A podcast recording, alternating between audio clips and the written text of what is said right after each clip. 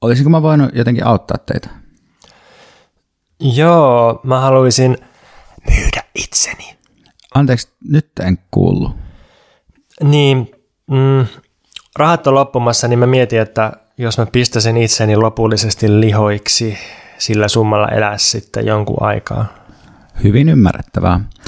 Mennäänpäs tuonne vähän syvemmälle sermin taakse pylvään viereen ritilän päälle lihakoukun alle, niin tarkastellaan myyntiartikkelia. Vähän jännittää tällainen. Joo, nykyään monet myy itsensä ihan kokonaan. Se on aivan tavallista toimintaa ja siinä ei ole mitään hävettävää. No niin, mä oon vähän katellutkin tuolta sosiaalisesta mediasta ja oikeastaan myös tavallisesta mediasta ja puolueiden toiminnasta varsinkin. Ja tietysti työmarkkinoilta onhan sekin itsensä myymistä.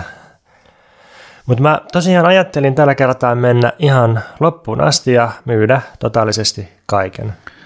Jalkalihakset näyttäisi olevan oikein hyvät. Käsilihaksia ei juuri näy.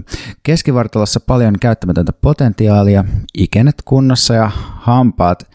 Ai ai ai ai, aika paljon on paikattu ja poistettu ja yksi implanttikin näyttää olevan. Hampaat valitettavasti laskee hintaa. Mä luulin, että se implantti olisi sijoitus. Ostajat haluaa nykyään turmeltumatonta tavaraa. Näytäpäs vielä sun kelakortteja ja klikkaa tuosta suostumus, niin päästään terveyshistoriaan ja terapeuttien yhteenvetoihin. Joo, täällä on kaikenlaista solmua. Toisaalta tällainen historia osoittaa sulta kovaa motivaatiota. Joo, sä oot myyntikelpoinen. Tosin tällaisena kriisiaikana meidän yritys pystyy maksamaan vain puolen hinnan. No, mä otan mitä saan. Allekirjoitan ilmeisesti tähän. Kiitos. Totta, mm, tämä kassa ilmoittaa nyt, että transaktio ei onnistu. Näyttää siltä, että sulla ei ole oikeuksia itseesi. Ai mitä? Niin, sä et voi myydä itseäsi, koska sulla ei ole siihen lisenssiä. Öö, siis kai mä nyt itseni omistan ja niin kuin oman elämäni. Maksat, maksatko sä vuokraa? Joo. Ja rahalla ruokakaupassa? Joo, kyllä mä maksan ihan rahalla ostokseni. Lisäksi vakuutuksia, striimauspalveluita, joukkoliikennettä, vasemmistofoorumin sponsoroima Mikä meitä vaivaa podcastin lisäjaksojen tilaus osoitteessa patreon.com kautta Mikä meitä vaivaa, puhelinlaskua, nettiyhteyttä ja sen sellaista, eikö? No pakkohan sitä maksaa, jos haluaa elää, kun nämä on tällaisia niin nykyisen elämänmuodon välttämättömiä edellytyksiä. Aivan. Tässä on nyt aina tulla pieni väärinkäsitys, kun onhan ilmeistä, että sä et omista omaa elämääsi, vaan pääoma omistaa sut. Sä maksat pääomalle vuokraa sun elämästä vai mistä sä luulit, että asuntosijoittajien, ruokakauppiaiden ja vakuutusyhtiöiden voitot tulee? Ajatteletko sä, että ne tulisi tyhjästä tai että jotkut kuluttajien mieltymykset niitä generois? Ei, ei, ei, ei, ei. Voitot tulee siitä, että sä teet töitä ja muutenkin tuotat kaikenlaista koko ajan. Ja sitten sä maksat yrityksille ja ennen kaikkea sijoittajille siitä, että saat elää. Mutta tähän kuulostaa joltain helvetin koneelta. Missä ihmisyys? 1900-luvun jälkeen ei ole ollut mitään ihmisyyttä. On ollut lähinnä pääoman substanssin modifikaatioita. Esimerkiksi mä tässä kassalla olen yksi pääoman muoto, pitkälti inhimillistä pääomaa, mutta vähän myös kiinteetä.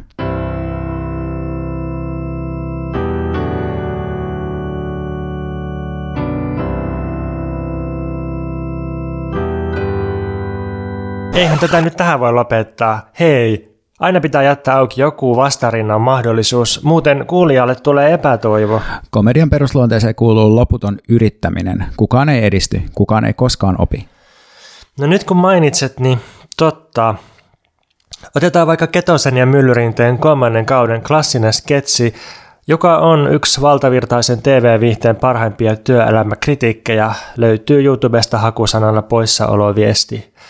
Siinä Ketonen sanelee sähköpostinsa poissaoloviestiksi työnvastaisen monologiin ja ilmoittaa, että häipyy toimistosta lopullisesti.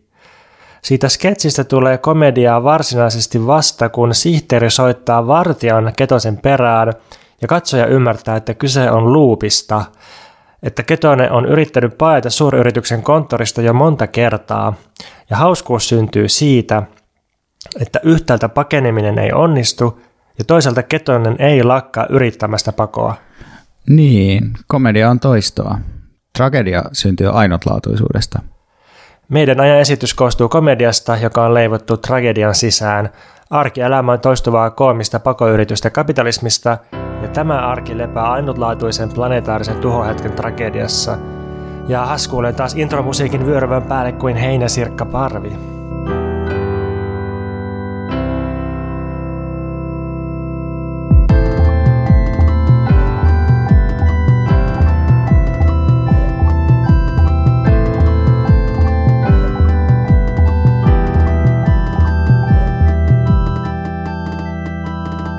Tämä ääni lähtee Pontuksesta, toinen ääni lähtee Veikasta.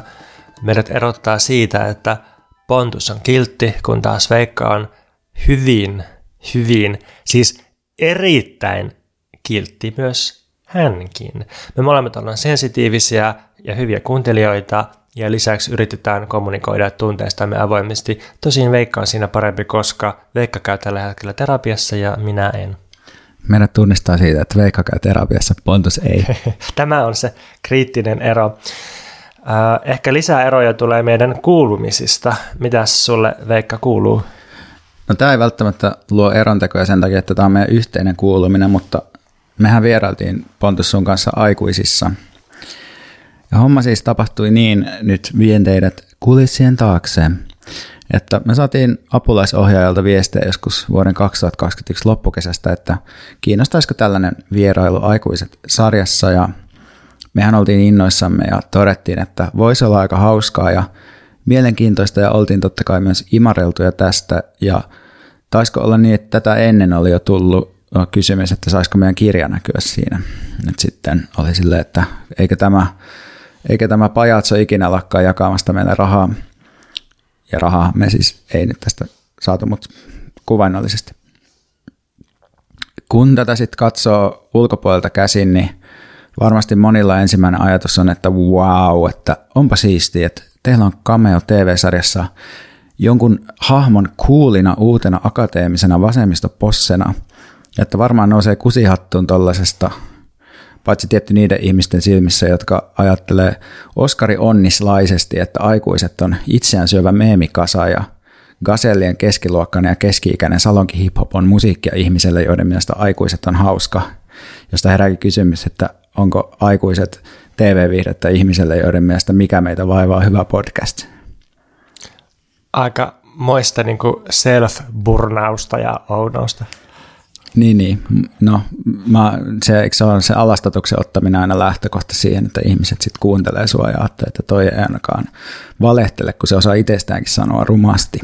Hei, semmoinen korjaus, että me kyllä saatiin tästä joku raha, eli esiintymispalkkio, koska mä just kaivoin mainista, että mä oon lähettänyt mun verokortin Yellow-filmille, eli joku satainen sieltä varmaankin tuli. Joo, siis kyllä, joo, kyllä mä olin kanssa tulossa siihen, mutta pointtina ehkä se, että ei nyt ensisijaisesti niin kuin ensisijaisesti rahasta, kaiken, kaikkihan me tehdään rahasta, mutta että, että teoreettiset dollarit odottavat tuloaan sitten näkyvyyden seurauksina. Mutta siis se tosiaan, että kun oli tämmöinen hieno tilaisuus, niin musta on mielenkiintoista, että mun oma kokemus ja muisto tästä vierailusta näin vuotta myöhemmin, kun se jakso on ilmestynyt areenaa, on kuitenkin ensisijaisesti tietynlainen epäonnistuminen – ja tätä on minusta mielenkiintoista pohtia lyhyenä kosketuksena media-alan tai ehkä erityisesti tämmöiseen esiintymis-TV-alaan, koska mehän ollaan siis media ja esiinnytään tässä koko ajan. Mutta ensinnäkin pitää ottaa disclaimerit pois alta, eli mehän ollaan ikuisesti kiitollisia käsikirjoittaja Anna Brotkinille, joka muun muassa on dopannut meidät Hesarissa, kirjoitti meidät yhteen kohtaukseen aikuisissa ja teki meille cameon sinne ja laittoi meidän kirjakin vielä sinne TV-sarjaan. Mutta sitten kun käytännössä tultiin kosketuksia tämän TV-alan niin sanotun makkaratehtaan kanssa, niin meihin ei tietenkään ollut yhteydessä mikään käsikirjoittaja, ja me ei siis olla edelleenkään koskaan tavattu Anna Brotkinia, vaan tuotantoyhtiö. Meille seitettiin, että tällainen homma, kiinnostaako, plus hmm, olisi mahdollisuus saada myös repliikillinen rooli mutta siihen tarvitaan erikseen tämmöinen self-tape, jossa esittelet itse ja lausut seuraavat repliikit. Pari roolia tarjolla, kiinnostaako? Ja mä innostuin tästä ajatuksesta kovasti ja kuvasin itsestäni jonkun verran aikaa ja vaivaa käyttäen tällaisen videon, jossa mä esittelin itteni jne. ja lausuin sitten parhaita näyttelijän taitojani hyödyntäen pyydetyt kaksi eri roolin repliikkejä ja lähetin sitten videon innosta piukeana vastausta odottaen seisoin postin luukulla kuin tylsistynyt koira ja olin valmiina haukkaamaan kirjeen suuhun heti kun se sieltä saapuu. Ja tämä oli mulle yllättävän stressaavaa itseni likoon laittamista, vaikka tietenkin lähtökohtaisesti kyse oli hauskasta ja imartelevasta jutusta, niin oli aika exposed, paljastunut ja näht, ei nähty olo, vaan just katsottu. Tuijotettu olo jopa, että lähettää jollekin ammattilaisille amatöörinä tämmöisen video, jossa tekee asioita, joita ei normaalisti työkseen tee. No sitten tuli takaisin maili, joka oli suunnilleen, että hei Veikka, kiitos kiinnostuksestasi sarjaan Aikuiset. Tällä kertaa repliikkirooli ei osunut kohdallesi. Öö, säkin taisit tavoitella tämmöistä roolia. Roustattiinko sut tässä nyt ja paljastettiin? Joo, muistaakseni viisi ihmistä oli tulossa kohtaukseen ulkopuolelta ja repliikkirooleja oli kaksi. Ja sitten mä olin silleen, että mulle käy joko repliikitön rooli tai sitten tämä kaikkein pienin repliikillinen rooli. Ja se kaikkein pienin oli semmoinen, että sanonko siinä jonkun tyyliin kuusi sanaa tai jotain tällaista, niin mä kuvasin sitä varten silleen niin kuin hyvin pikaisen sellaisen self-tapin kanssa ja lähetin, mutta mä en ehkä kokenut, että mulle se oli niin iso juttu, koska mä ajattelin, että se on niin oikeasti tosi ok se myös repliikitön, mutta mä koin sen myös sillä tavalla stressaavaksi, että, että siinä kuitenkin haetaan siis työtä ja sitten se asetelma on sellainen, että itsellä ei ole näyttelijän taitoja eikä kokemusta. Niillä, jotka arvioi, niillä on. Niin kyllä mä tunnistan ton, ton niin kuin samaan kuin mitä sulla oli. Ehkä sä et vaan ole niin hauras kuin minä. Mutta mulle tämä tai kokemus on se, että näkee vaivaa laittaa sen likoon. Lopputuloksena on se, että mulla sit ei ole tätä replikkiroolia ja näin ollen mulla on lie, käsissä lievä nöyryytys ja epäonnistumisen kokemus. Ja tätä tunnetta tietty vahvisti kuvauspäivän koittaessa se, että kun mä olin ajatellut, että no ammattinäyttäjä on saanut tämän ja minä en ole teakkia käynyt. Että me saatiin vasta kuvauspäivänä tietää, että tämä kilpailu näistä repliikeistä olikin tapahtunut meidän omien kavereiden kesken. Että me ei oltu kilpailtu ammattilaisten kanssa, vaan mä olin vaan huonompi kuin mun kaverit. Ja tätä ei oltu meille spesifioitu, että ketkä sinne ilmestyy sinne kuvauspäivänä – meitä siis vähän niin kuin pelutettiin sit meidän omia kavereita vastaan tässä, ja tietenkin kuvauksista maksettu vaatimaton esiintymiskorvaus perustui myös sille, että oliko sulla repla vai ei, eli tämä talouden kompensaatio myös tuli kuvaan mukaan. Ja nyt tässä kohdassa mä tota, sanon kaikki ajatukset ääneen, että tähän kuulostaa ulkopuolisen korviin täysin naurettavalta itkemiseltä, että no voi ei, etkä sano aikuisista puheenroolia, Mut hylätään itse, tai siis no okei, okay, nyt, nyt tämä kuvitteinen ihminen tässä, joka on näyttelijä, sanoo, että mut hylätään kolmesta roolista joka viikko, ja mä oon sentään koulutettu ammattinäyttelijä, että mitä sä valitat siellä, että sulla on kuuma podcast, kuuma puoliso, kuuma podcast-kumppani, yhteiskäyttöauto, polkupyörä, älä itke siellä. Mutta ehkä mun pointti ei ainakaan pelkästään ole itkeä sitä mun omaa kurjaa kohtaloa, vaan myös todeta, että että aika vaativan oloinen ala tämä showbiz kautta TV-draama ihan näin lyhyen pyrähdyksen perusteella, enkä todellakaan haluaisi olla tuolla alalla, tai ehkä haluaisin, mutta en pärjäisi, koska mä en kestä, kestä hylkäämisiä. Mä en kestäisi jatkuvaa pelkoa oman suorituksen riittämättömyydestä, mä en kestäisi kiireisiä aikatauluja, mä en kestäisi jatkuvaa toistoa, joista nämä kuvaukset suurimmaksi koostuu. Et kun näkee TVstä semmoisen smoothin niin kuin pari minuutin pätkän, niin sit ne kaikki repliikit on sanottu joku 20-30 kertaa ainakin ja kuvattu, jotta niistä saadaan sitten se pätkä aikaiseksi. Mua ylipäätään niin ahdistaa sellainen ajatus työstä, jossa jatkuvasti pitää jahdata jotain seuraavaa mahdollisuutta, joka kyllä itsessään on tosi houkuttava ja se voi aina siirtää sut seuraavalle tasolle, niin kuin näyttelijän tapauksessa, mutta samalla se sisältää sen absoluuttisen hylkäämisen mahdollisuuden tyyliin kyllä tai ei, joko sä kelpaat tai sitten sä et kelpaa, näyttelijän työssä tämä jatkuvaa ja kohdistuu suoraan siihen omaan ruumilliseen olemiseen, että siinä ei ole semmoista, tai siinä on niin kuin tietty joku semmoinen pakko muodostaa jonkinlainen filtteri siihen tai joku tämmöinen niin kuin puskuri, että no en se ole oikeasti minä, se on vaan nämä mun näyttelijän taidot, mutta silti se niin kuin ruumiiseen kohdistuva kritiikki on vielä erityistä. Ja sitten tietysti tavallaan tämä tämmöinen mahdollisuuden ja mahdollisuuden ajatuksen määrittämä työ, niin sehän on nykyään yhä useammalle arkea. Että että et on paljon töitä, jotka on samalla tavalla freelancea ja aina katkolla ja plus, että sitten se menestys on joku tämmöinen virtu, perustuu jonkin virtuoottiseen siihen johonkin, joka sulle ehkä on, jolla sä saat sen seuraavan keikan. Ja sitten mun mielestä tämä samalla tämä mun, mun tragedinen, traaginen kokemus osoittaa, miten usein niin kuin sellaiset asiat, mitkä ulkoapäin näyttää siltä, että vittu toikin tyyppi, että silloin kaikki, se onnistuu ja silloin tätä glamia, niin niin on kuitenkin koettuina aina sitä samaa kilpailun sävyttämää rat racea, epäonnistumisen pelkoa ja diilaamista jonkinlaisen keinotekoisen niukkuuden kanssa. Siis kaikki tuolla kuvauksissa oli meille tosi kivoja, mulla ei ole mitään pahaa sanottavaa sellaisesta, mutta samalla kuitenkaan ei voi olla huomaamatta, että millaisella tahdilla nämä TV-tuotannot pyörii ja miten duunarit todellakin duunaa pienehköllä palkalla, että miten rankka se ala tavallaan on.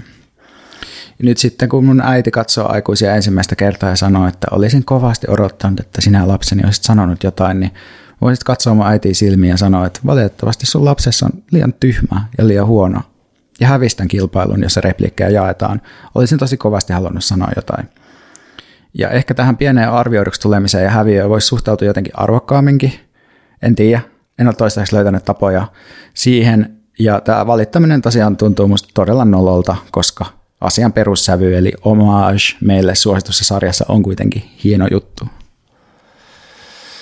Kiinnostava ele, jonka sä just teit, koska se etikettihän on, että tällaisesta pitäisi olla hiljaa ja ei, ei pitäisi edes niinku nyökätä sille, että tällainen on olemassa, vaan pitäisi olla silleen coolisti, että, että no, mm, eteenpäin, en kommentoi, Ai niin, vielä pitää muistaa, muistaa sanoa, että Kristo Muurimaa sanoi somessa, että mä näytän Sture Fjäderiltä siinä kohtauksessa, missä mä oon, ja se loukkasi mua, että haista Kristo paska.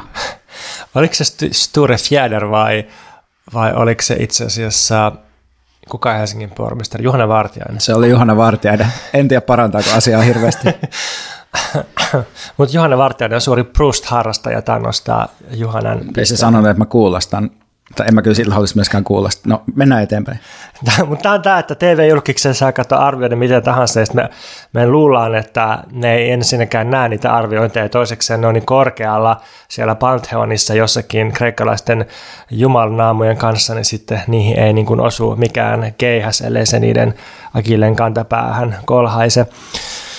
Mutta toi ele, jossa sä kaivat tuotteen alta tuotantoprosessin ja jotenkin ää, ehkä pyrit jopa nolaamaan itsestä tai, tai niin tuomaan ne ristiriidat ja kaikki kielteisetkin tunteet ja monimielisyydet esille, niin se on semmoinen, että se vaatii, vaatii musta rohkeutta ja se vaatii sitä ehkä, että ei oikeasti toimi alalla, tai että me pystytään tekemään näin, koska me ei olla eikä yritetä olla ammattinäyttelijöitä. Onko mä susta rohkea ja syvällinen?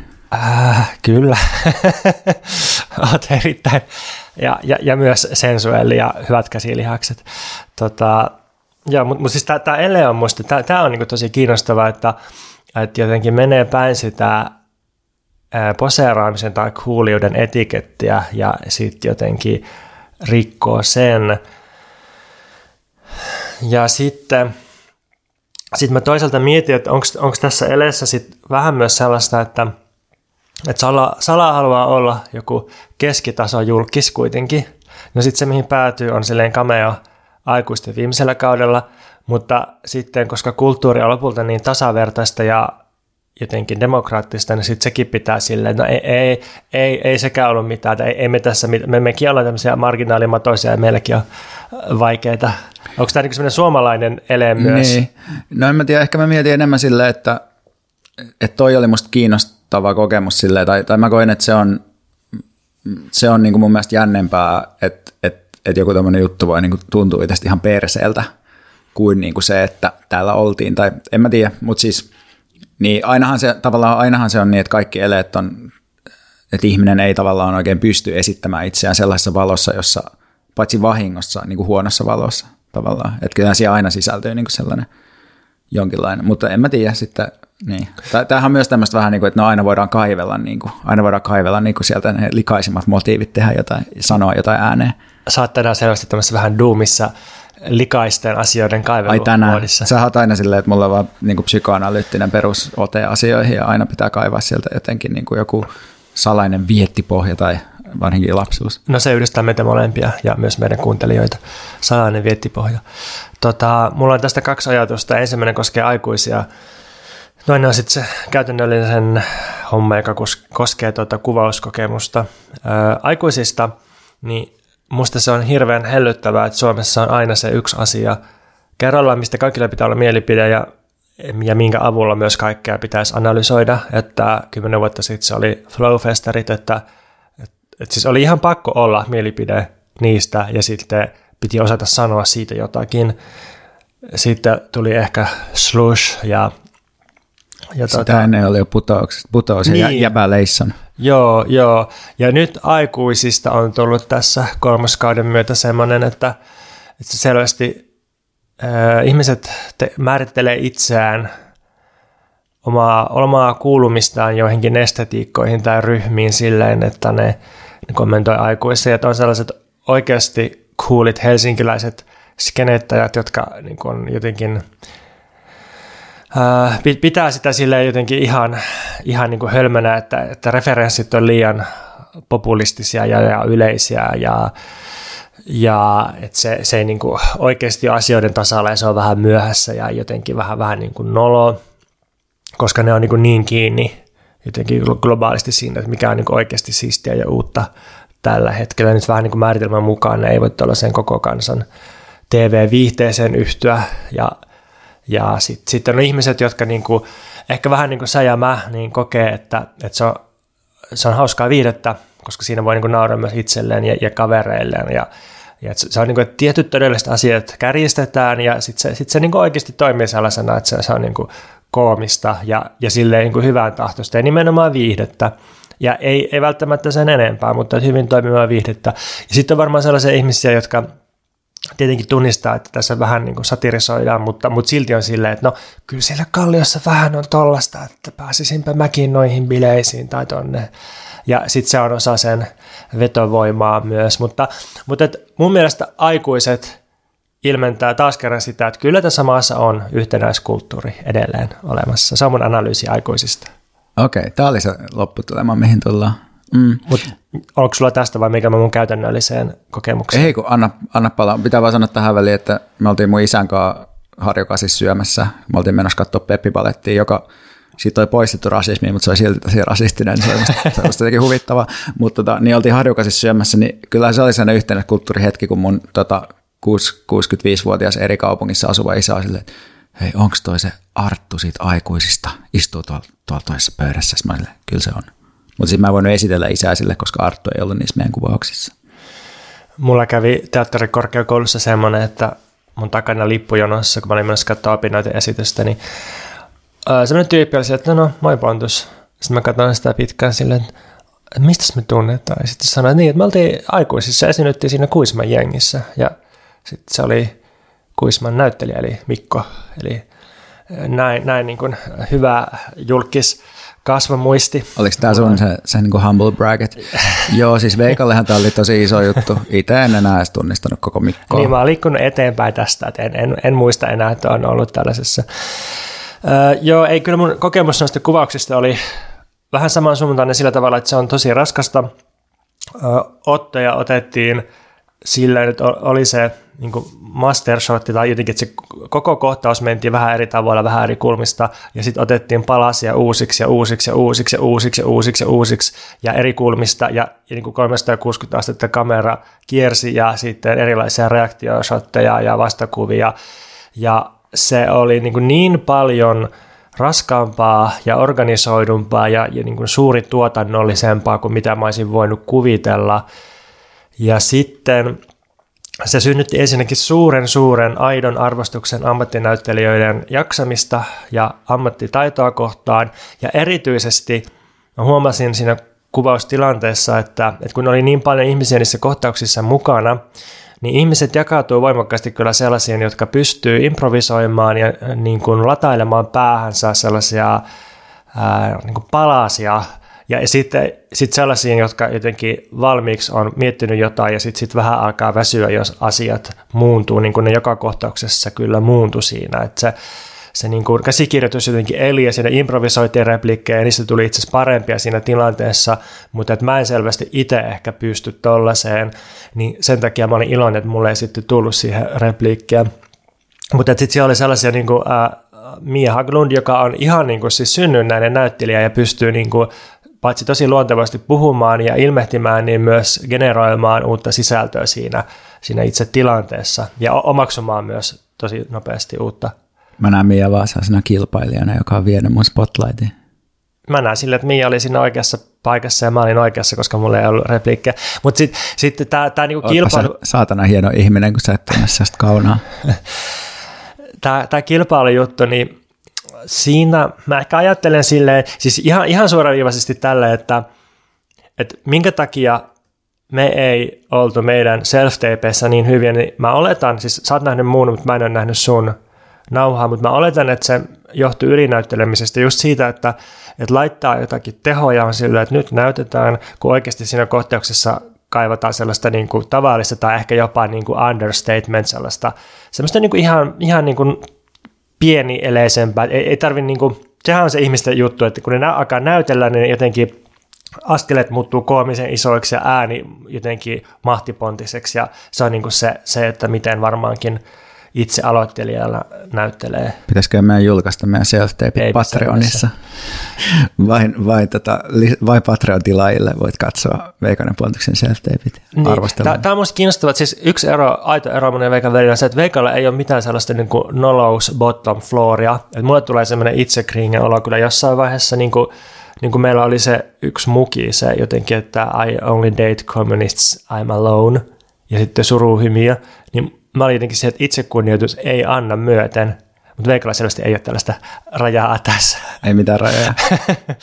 ja äh, olikohan mulla vielä joku. Niin sitten tällaisissa tuotannoissa, niin kyllä mä myös oikeasti ajattelen, että se ei ole pelkkää kykyä. Siis on se, on se niin kuin myös ikään kuin kompetenssia ja taitoa se esiintyminen, mutta on se myös sitä, että kuka sopii mihinkin, kuka sopii mihinkin repliikkiin, kuka sopii silleen vaan niin kuin ilmehtimään tylysti sehän oli lopulta aika on brand, se, että sä ja mä oltiin silleen niin kuin tosi, tosi silleen niin kuin hämmentyneen hiljaa ja nyökkäiltiin siinä vaan. Niin kuin, se, tavallaan niin kuin, se oli ihan hyvä. Mä luon, loppujen lopuksi mä luotan niiden tuottajien ja ohjaajien ammattitaitoon siinä, että niin niillä oli joku visio ja sitten ne näki, että jos palikat laitetaan näin, niin sitten se visio toteutuu ja vaikka mä aluksi vähän harmitti, niin lopulta mä oon, mä oon niin tyytyväinen tähän. Ja sitten mä myös vielä lopuksi ajattelen näyttelemisestä sille, että, että ääninäyttely on lopulta tosi erilaista.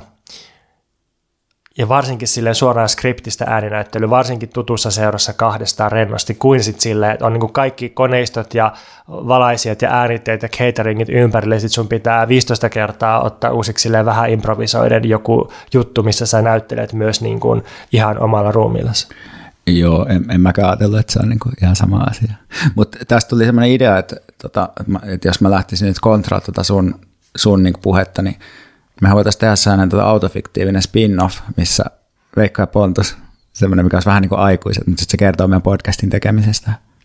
Toi voisi olla hyvä, joo. Ja sitten siinä myös voisi olla semmoinen, että, että me niinku itse vähäteltäisiin sitä podcastia kauheasti ja sitten – sitten tota, oltaisiin, että no meillä on ne kolme kuuntelijaa ja sitten me yritettäisiin koko ajan niin kuin auditioida kaikkea. Että me koittaisiin hakea niin kuin jotenkin silleen, että se menisi ihan epätoivoiseksi, me haettiin jonnekin finanssialalle töihin ja, ja sitten niin kuin toinen lähtisi opiskelemaan jotain huovutusta jossain vaiheessa ja hylättäisiin siitäkin ja jotenkin me koko ajan yritettäisiin jonnekin epäonnistuttaisiin, sitten se olisi semmoinen niin kommelluksia ja kommervenkkejä.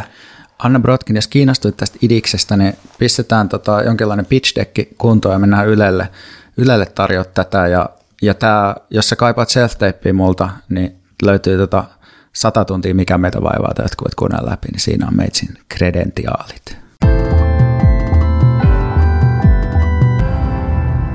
Mitä sulle Pontus kuuluu? Mä oon ollut Sanna Marinin hallituksen aktiivi. Mä olin kourissa melkein kaksi kuukautta. Onko Sanna Marin nyt viimein pudonnut jalustalta ja sä et enää fanita häntä sokeasti? Äh, joo, kyllä. Siis mulla oli, mulla oli semmoinen Tuomas Peltomäkimäinen juttu tässä jonkun aikaa. Siis ihan puhtaasti Kuka ei voi olla ihan niin vahva fani kuin Tuomas Peltomäki, mutta ehkä sinne päin kuitenkin. Niin, mutta vähän semmoinen, tiedätkö, fetissimäinen, että en tykkää politiikasta, mutta äh, jos Sanna Marin haluaa ruoskia mua, niin sallin sen. Mutta en salli enää, vedän suostumukseni pois. Niin ja sä et fanittanut sitä poliitikkona, vaan nimenomaan niin kuin tota julkisuuden henkilönä. Joo. Taustahan on se, että Juha Sipilän porvarihallituksen aktiivimallissa työttömyystukea leikattiin 4,65 prosenttia, jos työtön ihminen ei täyttänyt aktiivisuusehtoa. Ja ehtohan siis oli muun muassa, että teki jotain keikkatöitä tai osallistui johonkin aktivointitoimenpiteisiin. Ja tätä pidettiin aivan niin kuin todella törkeänä, alistavana, semmoisena eleenä, että pitää lähteä kohta polttaa autoja kadulle, koska tämä on niin törkeä tämä aktiivisuusmalli. No vasemmistohallitus sitten kumosi aktiivimallin ja loi aktiivimalli kakkosen. Ja siinä sitten on tämmöinen, että ei ole enää tota leikkuria, mutta työttömyystuki poistetaan kokonaan, jos työtön ei hae vähintään yhtä työmahdollisuutta per viikko. Ja sitten siinä mallissa myös työttömiä valvotaan ja kuulustellaan enemmän. Ja ekan viikon jälkeen mä kerroin Instastoryssa mun kokemuksia tästä aktiivimallista ja vastaanotto yllätti mut, koska mun hyvin pärjäävinä pitämät tyypit alkoi ilmoitella mulle yksityisesti, että nekin on just nyt työttöminä ja aktiivimallin puristuksissa tai on just joutumassa siihen, mutta ei halua missään nimessä käsitellä asiaa julkisesti, koska tähän liittyy niin paljon häpeää. Oli erityisesti mun alalta siis kirjailijoita ja kriitikoita ja tällaisia taideihmisiä, jotka näin kommentoi. Niin mä sitten pidin mun kokemuksista pientä päiväkirjaa ja niin kuin aina, niin mä haluan sanoa, että nyt mun ei ole tarkoitus valittaa mun omasta tilanteesta, koska mullahan on korkeakoulutus ja säästöjä ja kokemusta aktivismista, niin mä osaan yleensä toimia viranomaisten kanssa. Mä puhun tästä omakohtaisesti sen takia, että mä en itse häpeä työttömyyttä ja sitten mä ajattelen, että työttömyyskontrollit on poliittinen kysymys, joka koskee monia ihmisiä ja jos me pystytään puhumaan tästä yhdessä jakamaan kokemuksia, niin ehkä se ei sitten hävetä niin paljon tai ahdista niin paljon. Ja sitten harvalla kuuntelijalla ehkä on enää mitään harhaluuloja tuon niin sanotun vasemmistohallituksen saavutuksista, mutta mä ajattelen silti, että hallituksen tekemiä huononnuksia on hyvä konkretisoida. Ja sitten on myös kuuntelijoita, joilla ehkä ei ole omaa kokemusta työttömyydestä sillä, että mitä, mitä siinä niin täsmälleen tapahtuu, kun päätyy työttömäksi. Niin, ja sitä paitsi kyllä mä luulen, että aika monilla on kaikenlaisia ajatuksia tai niin tämmöisiä positiivisia ajatuksia hallituksesta, koska jos ei seuraa hirveästi politiikkaa, niin voi ajatella lähinnä silleen, että no oikeisto ei anna Sanna Marinin bailaa rauhassa, mutta niin ja Sanna Marin on ollut jossain lehden kannassa. Niin ja ilmastoasiatkin laitettiin ilmeisesti kuntoon, ja nyt olisi sen tarkemmin seurannut, mutta ilmeisesti ne laitettiin kuntoon nyt sitten.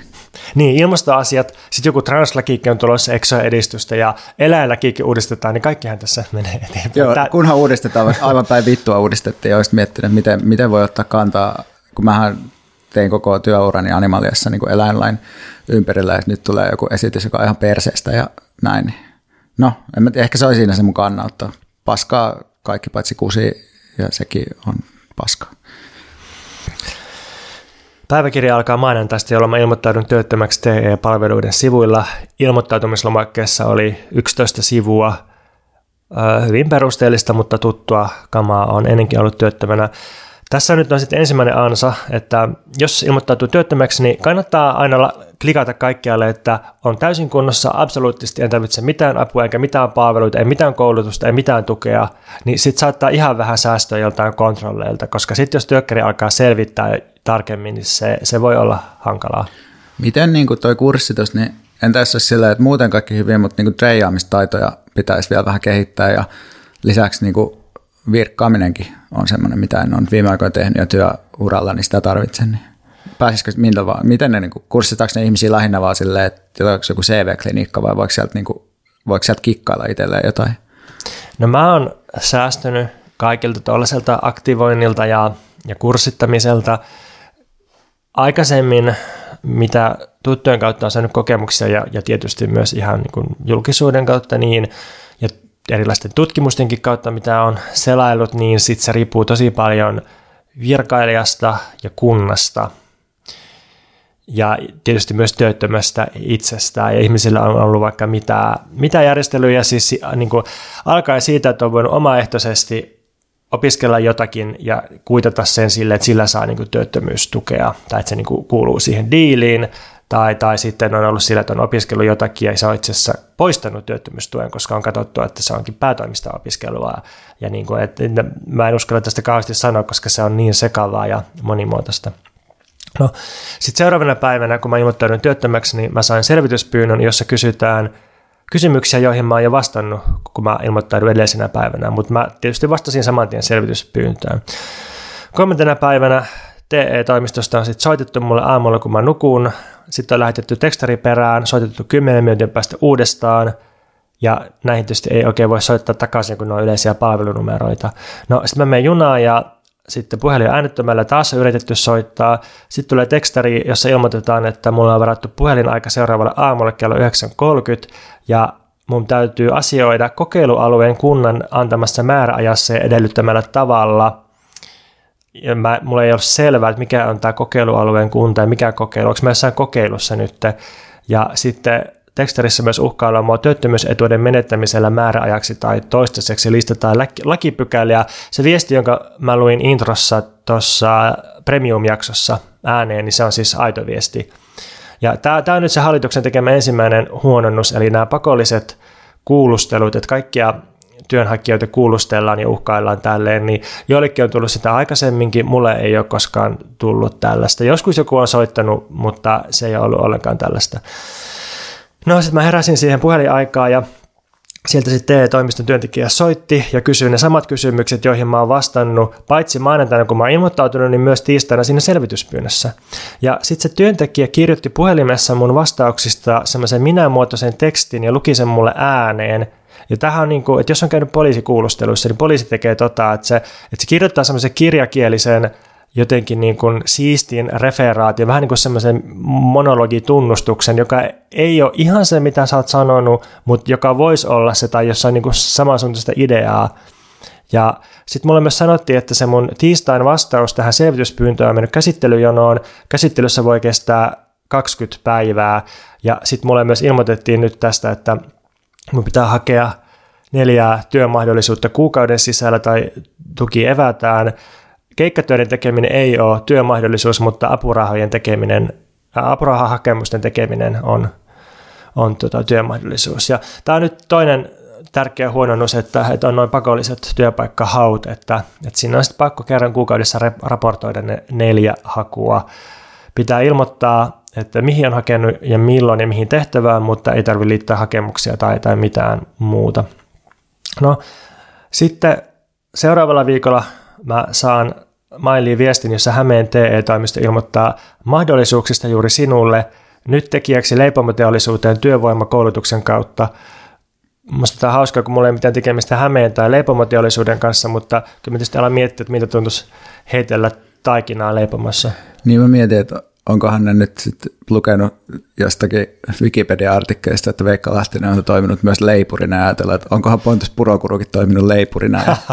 Ja se on muuten, joo, tämä on tosi outo juttu. Käykää joku tekemässä jotain Veikka Wikipedia-sivuilla, kun siellä tosiaan lukee, että se olisi toiminut leipurina.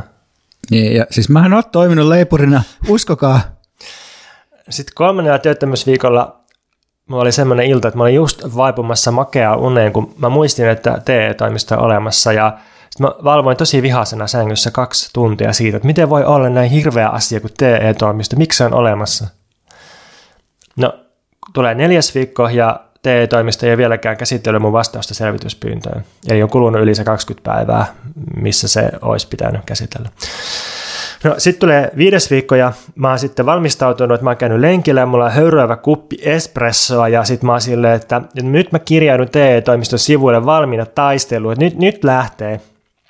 Niin mä huomaan, että se mun selvityspyyntö onkin käsitelty ilman mitään ilmoitusta ja kaikki on kunnossa, mun työnhaku on voimassa.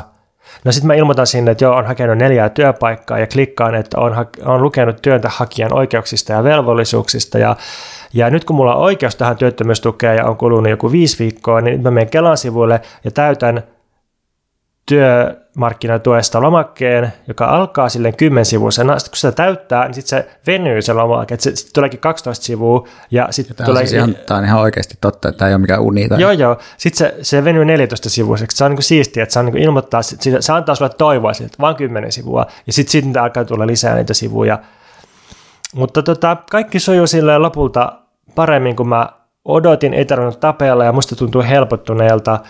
Ja tässä niin kuin vinkki, että nyt kun on pakko hakea näitä työmahdollisuuksia, niin nehän voi täyttää sille, että hakee vaikka samasta lafkasta neljä eri apurahaa, niin vähän ehkä ikävää ja turhaa, mutta tavallaan niin kuin tekee yksi rivisen apurahahakemuksen neljä kertaa, niin siinähän se niin kuin on tavallaan täytetty se juttu, eikä, eikä niin kuin, ei, ei kukaan niiden apurahahakemusten sisällöitä varmaan työkkärille vuoda.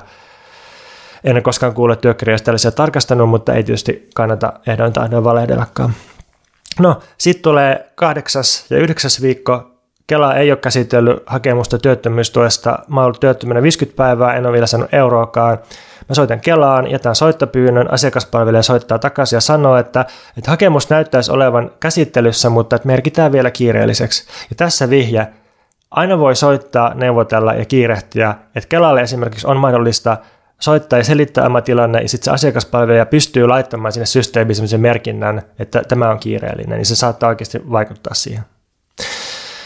Sitten kun on kulunut 53 päivää työttömäksi ilmoittautumisesta, niin Kela maksaa mun tilille työttömyyskorvauksen ensimmäiseltä kahdelta viikolta ja se on 357 euroa, mutta koska työttömyystuki on veronalaista tuloa ja siihen ei voi käyttää palkkaverokorttia, siitä ei voi tehdä sellaisia vähennyksiä kuin palkkaverotuksesta, niin veroa menee automaattisesti 20 prosenttia. Siis 20 prosenttia leikataan työttömyystukea niin kuin veron muodossa, se on tasavero. Ja mä saan siis tilille 285 euroa. Toihan on hirveän mielenkiintoista myös tuo verottaminen niin kuin siltä kannalta, että Kela, joka on siis valtioiden instituutio, niin tota, antaa rahaa, josta verottaja ottaa niin kuin omaa budjettiinsa vähän rahaa. Tai eikö ne voisi jotenkin sopia keskenään, että ei tehdä näin? Se on tosi kiinnostava semmoinen, että, se, että sehän on niin kuin, siis jos, jos köyhyysraja Helsingissä sanotaan, että se on noin 1400 euroa, se tietysti riippuu tilanteesta ja asumismuodosta ja näin, mutta et sitä luokkaa. Ja sitten työttömyystuki on puolet tästä bruttona. Niin sitten, okei, okay, se, siis siitäkin vielä leikataan se 20 prosenttia. Se on niinku se sitten, mitä saa tilille. Ja, ja niinku neljän viikon välein tästä jatkossa mulla pyörii se työttömyystuki ja se on, se on sitten verojen jälkeen 571,52 euroa se, mitä tulee tilille Mist, neljä viikkoa. Missä määrin sä ajattelet, että, että jos mä nyt laskeskelen tolle, että paljon sä oot niin tehnyt töitä sen eteen, että sä saat ton tuen, niin missä määrin sä ajattelet, että se on tietoisesti rakennettu se systeemi niin, että, että se työnteko tulee, siitä saa niin paskaa palkkaa lopulta, että se ei kannata ja sen takia on pakko, niin kuin, se niin kuin kannustaa sua hakemaan jotain muita töitä, koska noiden tukien saaminen on niin vittumaista. Musta se on niin kuin, sehän on pelkästään tuo idea siinä. Että... Näin ainakin Juhana Vartijainen taisi sanoa joo, joskus, joo. siis kaksoisolento. Niin, niin Vartijainen sanoi, että, että työttömyystuki, siis jotenkin idea oli se, että, että työttömyystuella olemisesta on tehty niin piinallista, hankalaa ja noloa ja niin edelleen, että se motivoi mieluummin menemään töihin, koska se on niin, kuin niin paljon helpompaa henkisesti jotenkin hakea töitä ja tehdä töitä, kuin käydä tätä byrokratiaa läpi. Ja kyllähän se on sillä, että, että kun miettii, että paljonko mä oon käyttänyt aikaa tällaiseen ruljanssiin, paljonko TE-toimisto on käyttänyt aikaa, paljonko Kela on käyttänyt aikaa ja resursseja, ja mä oon siis vielä rutiinitapaus ja mä oon vielä erittäin helppo tapaus, koska niin kuin kaikki näkee mun työhistoriasta, että mulla niin kuin on, tulee tasaisesti jotain työpätkiä tai apurahapätkiä ja sitten aina pari kuukautta välillä on työttömänä, niin eihän tässä ole mitään järkeä. Se, se olisi niin kuin, kaikille olisi järkevämpää tehokkaampaa, helpompaa, nopeampaa, maksaa vain sitä rahaa suoraan.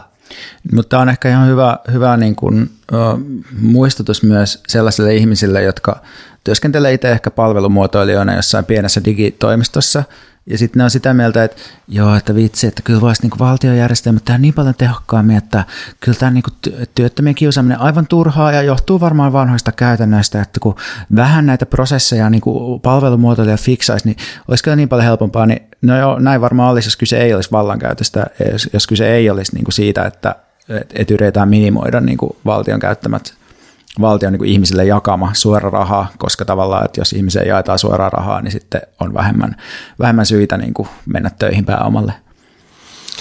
Niinpä. Ja siis vielä korostan, että vasemmiston hallitus, joka on nyt paitsi murtanut hoitajien lakkoja, niin, niin on nyt siis ihan ehdoin tahdoin niin kuin hankaloittanut entisestään työttömien elämää. Mulla on kokemusta työttömyyspätkistä siitä alkaen, kun mä valmistuin 2014, ja kyllä se kaikkein niin kuin hankalin oli ehdottomasti tässä ää, nykyisen vasemmistohallituksen aikakaudella.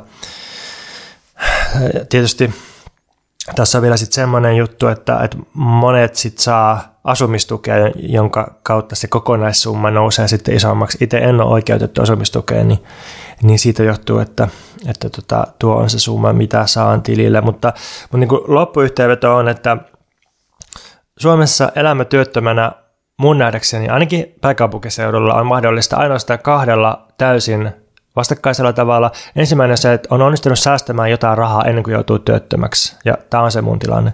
Toinen mahdollisuus elää työttömänä on sitten se, että on päinvastoin täysin rahaton, täysin omaisuudeton, ja sitten onnistuu saamaan työttömyystuen lisäksi asumistukea ja ehkä toimeentulotukea. Toimeentulotuki voidaan myös maksaa paljon nopeammin kuin työttömyystuki, ja sitten mun käsitys on, että sen jälkeen kun toimeentulotuki siirrettiin Kelalle, niin sitä on saanut pikkusen reilummin ja helpommin kuin aikaisemmin, kun se oli kuntien mielivallan armoilla. Eli, eli sekin on yksi vaihtoehto, että ei omista yhtään mitään, eikä niin myöskään pysty säästämään mitään, koska jos säästää jotain, niin sitten se on poista toimeentulotuesta, mutta nämä on niin kaksi, kaksi vaihtoehtoa. Ja, ja tota, mitä tällä sitten voisi tehdä muuta, paitsi että seivästää hallitus tästä ja, ja ikään kuin toimii virallisen politiikan tasolla, niin toistan, että kannattaa minusta puhua ja jakaa kokemuksia, koska yhteiset kokemukset ja yhteinen vihollinen yhdistää. Sitten muutama semmoinen käytännön juttu, että mä, mä oon nyt mailailu muutamia ihmisten kanssa, jotka on sitten lähettänyt mulle tai, tai myös mulle ja Veikalle kokemuksia tästä aktiivimallista, niin sitten mä oon yrittänyt silleen neuvoa silleen sillä tasolla, että en ole mikään asiantuntija, mutta voin, voin kertoa vain omien kokemusten pohjalta, niin, niin työkkäri tykkää lähetellä selvityspyyntöjä ihmiset saattaa niistä ahdistua aika paljon, mutta niihin voi vastata ihan parilla lyhyellä lauseella. Esimerkiksi mä vastaan aina samalla tavalla, kun mulle tulee apurahasta selvityspyyntö, siis jostain menneestä apurahasta, ja ne, ne vastaukset on niin tyyliin, että ää, työ on tehty, työ on päättynyt, olen valmis vastaanottamaan koko päivästä työtä. Toi voi olla vastaus selvityspyyntöön. Et se, siinä on kaikki tarvittava, mitään ekstraa ei tarvi luritella, ei tarvi mitään retorisia sellaisia kauneusornamentteja siihen laittaa.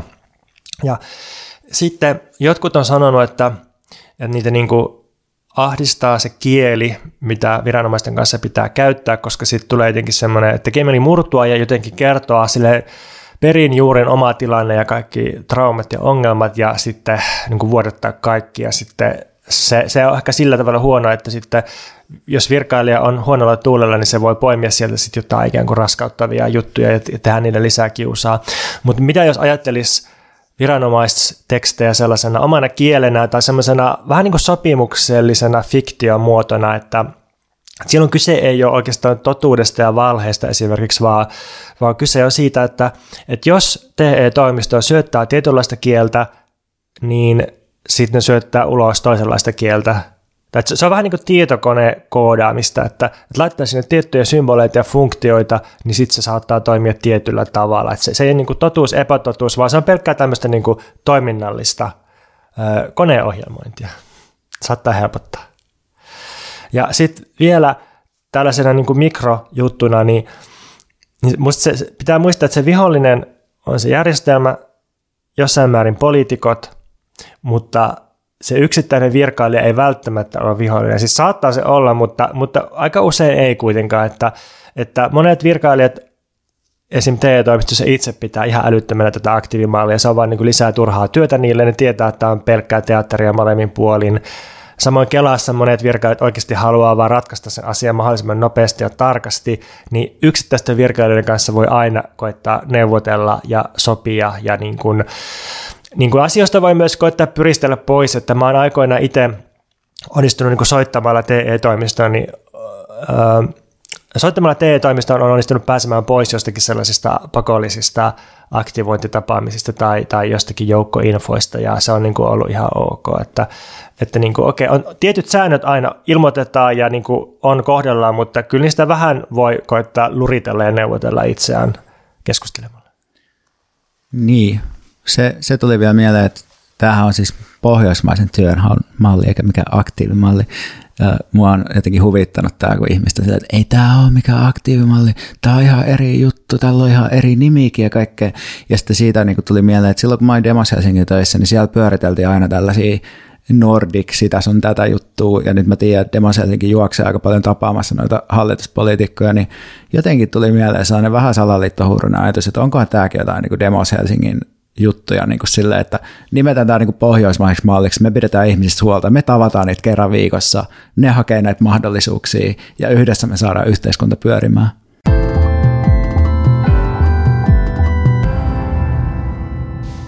Mikä sua Veikka vaivaa? Mun silmiin sattui ylioppilaslehden juttu otsikolla Kansalainen virkamies. Onko se vaan kansalainen virkamies? A. Elokapinalainen rikkoi lakia leiriytymällä Mannerheimin tielle, toinen taas pysäytti liikenteen Sönnäisten rantatiellä. Onko kansalaistottamattomuus osoitus soveltumattomuudesta virkamiestehtäviin tai oikeustalon siivoamiseen? Tässä jutussa on siis haastateltu useampia elokapinalaisia, joilla on ollut vaikeuksia työllistymisen kanssa, koska Supon turvallisuusselvityksessä nousee esiin ää, rikostausta. Ja Yhdellä henkilöllä tässä jutussa on viisi sakkotapausta vireillä niskottelusta osana aktivismia, ja toinen haastateltu on siirretty pois käräjäoikeutta siivoamasta samoista syistä. Tällä ensin mainitulla tyypillä siis oli duuni ulkoministeriössä tarjolla, tai oli jo niin kuin saamassa semmoisen muutaman kuukauden duuni, mutta sitten se evättiin. Ja juttu on aika ansiokas. Siinä on haastateltu turvallisuusselvityksen osalta Supon ylitarkastajaa, ulkoministeriön työntekijää, sitten on aikoinaan Koijärven toteamattomuusaktioon osallistunut Osmo Soininvaara haastattelussa. Ja näkökulmana jutussa on, että pitäisikö kansalaisaktivismiin osallistumisen johtaa siihen, että ihmiseltä evätään työmahdollisuudet valtion strategisissa paikoissa. Ja näitä nyt tässä mainittuja tapauksia, missä on mennyt siivousduuni oikeustalolta tai seitsemän kuukauden duuni ministeriössä, niin verrataan siihen, että esimerkiksi ulkoministeri Pekka Haavisto osallistui aikoinaan Koijärvi-liikkeeseen. Mutta siis mulle tässä jutussa kiinnitti huomio ihan toinen juttu, nimittäin tämän toisen haastattelun kommentti, joka kuuluu seuraavasti, tai tämä jutun kohta menee näin. Paperista kävivät ilmi Lindqvistin rikosnimikkeet, jotka Supo oli raportoinut ulkoministeriöön. Työnantaja ei kuitenkaan näe paperista, että tapaukset liittyvät juuri elokapinaan. Sitten sitaatti. Nehän voivat luolla mua vaikka joksikin jalkapallohuligaaniksi. Niin mulle tästä tuli jännä fiilis. Että onko täällä haasteltava siis ajatuksena, että jos ulkoministeri vaan tietäisi, että mä oon näitä kunnollisia kansalaisia, niin sitten ne varmaan arvostaisi mua ja pitäisi mua valtion ystävänä eikä potentiaalisena vihollisena. Että on olemassa oikeanlaista niskottelua ja sitten vääränlaista niskottelua. Ja tämä vääränlainen ja huliganismi kyseenalaistaa valtion väkivaltamonopolin, mutta elokapina vaan väliaikaisesti siirtää sen tai uhmaa sitä ehkä. Ää, tässä jutussa kerrotaan sitten myöhemmin vielä, että nyt Lindqvist pohtii, olisiko hän voinut saada työpaikan, jossa olisi saanut selittää sakkojensa johtuneen elokapinaan liittyvästä kansalaistottamattomuudesta, jota hän tekee kiinnittääkseen päättäjien huomion akuutteihin ekologisiin kriiseihin tarjottu työ ulkoministeriössä, kun olisi pitänyt sisällään nimenomaan ilmastonmuutokseen sopeutumisen edistämistä ja sen hillintää köyhemmissä maissa. Tässä mielessä ulkoministeriöllä ja elokapinalla on itse asiassa aika samanlaiset tavoitteet, Lindqvist sanoo. Keinot vain ovat erit. Niin tässä kohdassa niin tämä ihminen, jonka, tai yksi kaveri, jonka mä juttelen tästä, jolla on aktiivistitaustaa ja vähän silleen, että okei, eli ministeriöllä ja elokapinalla samat tavoitteet ja olisi vaan selittänyt, että mä itse asiassa, tota, mä itse asiassa toteamattomuusaktivisti, niin sitten ahaa, okei, okay, joo, joo, no tervetuloa taloon, että mukavaa, mukavaa kun pääsit. Ja Tämä haasteltava siis korostaa, että ulkoministeri ja elokapina pyrkii itse asiassa samoihin tavoitteisiin, ja niin eikö tämä sitten ole kind of aika siistiä, tämmöinen ajattelutapa. Niin mulle, mä en halua niinku moralisoida tätä, vaan mulle tämä niinku herätti sellaisen hämmennyksen, koska tällainen suhde niinku valtion instituutioihin tuntuu aktivistikenttään tottuneelle meitsille vähän vieraalta. Ja nyt mä esitän käristetyn version siitä, että millaista lausuntoa mä itse odottaisin joltain tottelemattomuusaktivistilta liittyen Suomen ulkoministeriöön, niin se voisi mennä esimerkiksi näin. Me voidaan taktisesti pyrkiä soluttautumaan eri ministeriöihin, jotta meillä on paremmat edellytykset murtaa vähitellen valtion kurja kontrollivaltaa, jota se kohdistaa kansalaisiin ja ennen kaikkea ei-kansalaisiin. Mutta meidän ei missään tapauksessa pidä samastua valtion vallankäyttöön tai suomalaisten edun valvomiseen ulkomailla. Kaikki etiikka ja oikeudenmukaisuus, jota ulkoministeriö ajaa, perustuu aina tietyn kansallisvaltion Suomen strategisten intressien seuraamiseen ja kytkeytyy tietysti samalla kapitalistiseen kasautumiseen, jota valtio väkivalloin viime kädessä takaa, eikä koskaan perustu sellaisiin aitoihin, aidosti sellaisiin kamppailuihin, joissa alistetut, joita alistetut käy joka päivä meidän keskuudessa ja globaalisti. Ja itse asiassa kaikki ilmastotyö, jota Suomen valtio tekee ulkomailla, on väistämättä myös osa uuskolonialisesta jatkumaa, johon meidän ei pidä osallistua. Tuossa oli hienoa lukea semmoinen juttu, missä olisi haasteltu sua ja sitten sä olisit sanonut tuon silleen. Niin, eikö tämä kind of ole niin se juttu nyt sitten, mikä meidän, meidän omassa vastamediassa julkaistaan? Mutta musta siis tuntuu, että tässä on jonkinlainen katkos, että jos valtio tai sen ministeriöt nähdäänkin samojen tavoitteiden kautta vain eri keinoilla toimivina kuin, niin kuin joku tottelemattomuusryhmä, Muuten tämä voisi tietty mennä yksittäistapauksen piikkiin, että okei, joku tyyppi nyt sanoo näin haastattelussa elokapinasta, mutta mun mielestä myös tässä elokapinaa käsittelevässä Ylen kapinallisessa dokkarissa on vähän sama viba, että yksi päähenkilöistä menee innosta piukeana dokkarin lopuksi vapaaehtoisena palvelukseen ja ajelee tukan lyhyeksi. Ja lisäksi mä oon niin kuin jossain näissä kapina- tai tottelemattomuusaktioissa, mihin olen itse osallistunut, niin aistinut, että suhde poliisi on ollut näissä vähän positiivisempi kuin mihin mä oon tottunut jossain muissa skenekuvioissa, että kun on ollut vaikka itse jossain, niin kuin, jossain tota blokkauksessa, niin sitten siellä niin kuin, ollaan sille jutellaan poliisin kanssa niin kuin tosi pitkään ja mukavasti ja vähän niin kuin silleen, että hei, te hyviä tyyppejä, me ollaan hyviä tyyppejä, näin. Ja no, no joo, mutta siis tässä on nyt disclaimerina pitää taas sanoa, että tässä on tärkeää pyrkiä kuitenkin välttämään liian dogmaattista suhdetta valtioon, että mä olisin nyt silleen, että valtio on aina epähistoriallisesti ja absoluuttisesti paha monoliitti, että et valtio on oikeasti aika vaikeasti määriteltävä ja historiallisesti muuttuva sommitelma, jolla voi olla monia erilaisia ristiriitaisia tehtäviä ja rooleja. Et mä en niin kuin halua mennä tavallaan sellaiseen ajatukseen myöskään, että, että jos suhtautuu valtioon positiivisesti, niin sitten, tai että jos niin kuin näkee valtiossa jotain niin käyttökelpoista, niin sitten on automaattisesti jotenkin niin kuin väärällä puolella. Mutta tuntuu toisaalta myös tosi semmoiselta niin yhteiskuntaopin tuntimaiselta järkeilyltä pitää valtio jotenkin neutraalina tai hyvänä toimijana, joka jotenkin edustaisi meitä ihmisiä. No joo, sitten toinen juttu, mikä tässä myös mietitytti, on niin kuin tavallaan se, mikä musta vähän niin kuin väikkyy taustalta tässä jutussa, että joku tämmöinen kansalaisuuden ajatus, että aktivismi on ikään kuin yksi kansalaisuuden muoto, ja sitten virkamiehenä valtiolla toteutetaan tätä kansalaisuutta vähän toisenlaisessa muodossa, että perusajatuksena olisi, että valtion sisään kuuluvat ihmiset käyttää erilaisia vaikutusmahdollisuuksia valtion muokkaamiseen, mutta itse tämä ajatus tästä kansalaisuudesta tai valtiosta, jota mä näin, kun näen ulos sulkevina ja lähtökohtaisesti väkivaltaisena yhteisönä, niin se ei tule niin kysymykseen. Että et onko tämä nyt sitten jonkinlainen tämmöinen vihervasemmistolainen malli yhteiskunnassa, jossa kansalaisuus on aktiivista kansalaisuutta, jossa välillä vähän ravistellaan tottelemattomuudella rakenteita, mutta ajatus kuitenkin on, että noustaan sitten asiallisiin hommiin ministeriöihin ja järjestöihin nuoruuden kapinan jälkeen ja ja näiden tasojen välillä on tietty jatkumo sen sijaan, että me ajateltaisiin, että katujen, politiikan ja valtiollisen hallinnoinnin ja allistamisen välillä olisi joku katkos. No joo, en mä tiedä, voisi tässä sitten päätellä jotain yleistä. Ehkä, että, tai silleen, että se, että jollain uusilla ilmastoaktivisteilla on hiukan kunnollisempi suhtautuminen yhteiskunnan instituutioihin, ei välttämättä ole mikään ongelma, mutta sitten herää mulla ainakin sellaisia kysymyksiä siitä, että millaista yhteiskuntaa tässä oikeastaan tavoitellaan ja mitkä vallan mekanismit me sitten halutaan jättää voimaan sitten, kun ilmastonmuutoksesta saadaan tämä niskalenkki. Että onko tarkoituksena, että nyky, nykyisen kaltainen globaalin kapitalismiin kytketty valtio ja sen ohuella mandaatilla toimivat eduskunta, hallitus ja ministeriöt on sitten meidän tapa järjestää asiat jatkossakin. Ja nämä on tietysti täysin epäreiluja ja liian isoja kysymyksiä kysyä yhden jut, pienen jutun perusteella, mutta mä nyt kysyn ne kuitenkin, koska mä oon ilmeisesti aika epäreilu. Mutta ne väistämät herää kysymykset, kun tulee olo, että, että jotenkin nyt tämä analyysi valtasuhteista on erilainen elokapinassa kuin aiemmin aktivistiliikkeiden kohdalla – siitäkin huolimatta, että elokapinalliset on kyllä todellakin saanut pettyä monta kertaa hallituksen ja parlamentaariseen politiikkaan. Mitä ajatuksia tämä herätti sinussa, Pontus? Paljon ajatuksia. Musta sä oot todella jonkun tärkeän konfliktin ja kysymyksen ytimessä. Vitsi, sä oot kehunut mua niin paljon tänään, että mä oon rehellinen, aika raaka ehkä itseäni ja myös, myös tärkeiden kysymysten äärellä. Ja rohkea.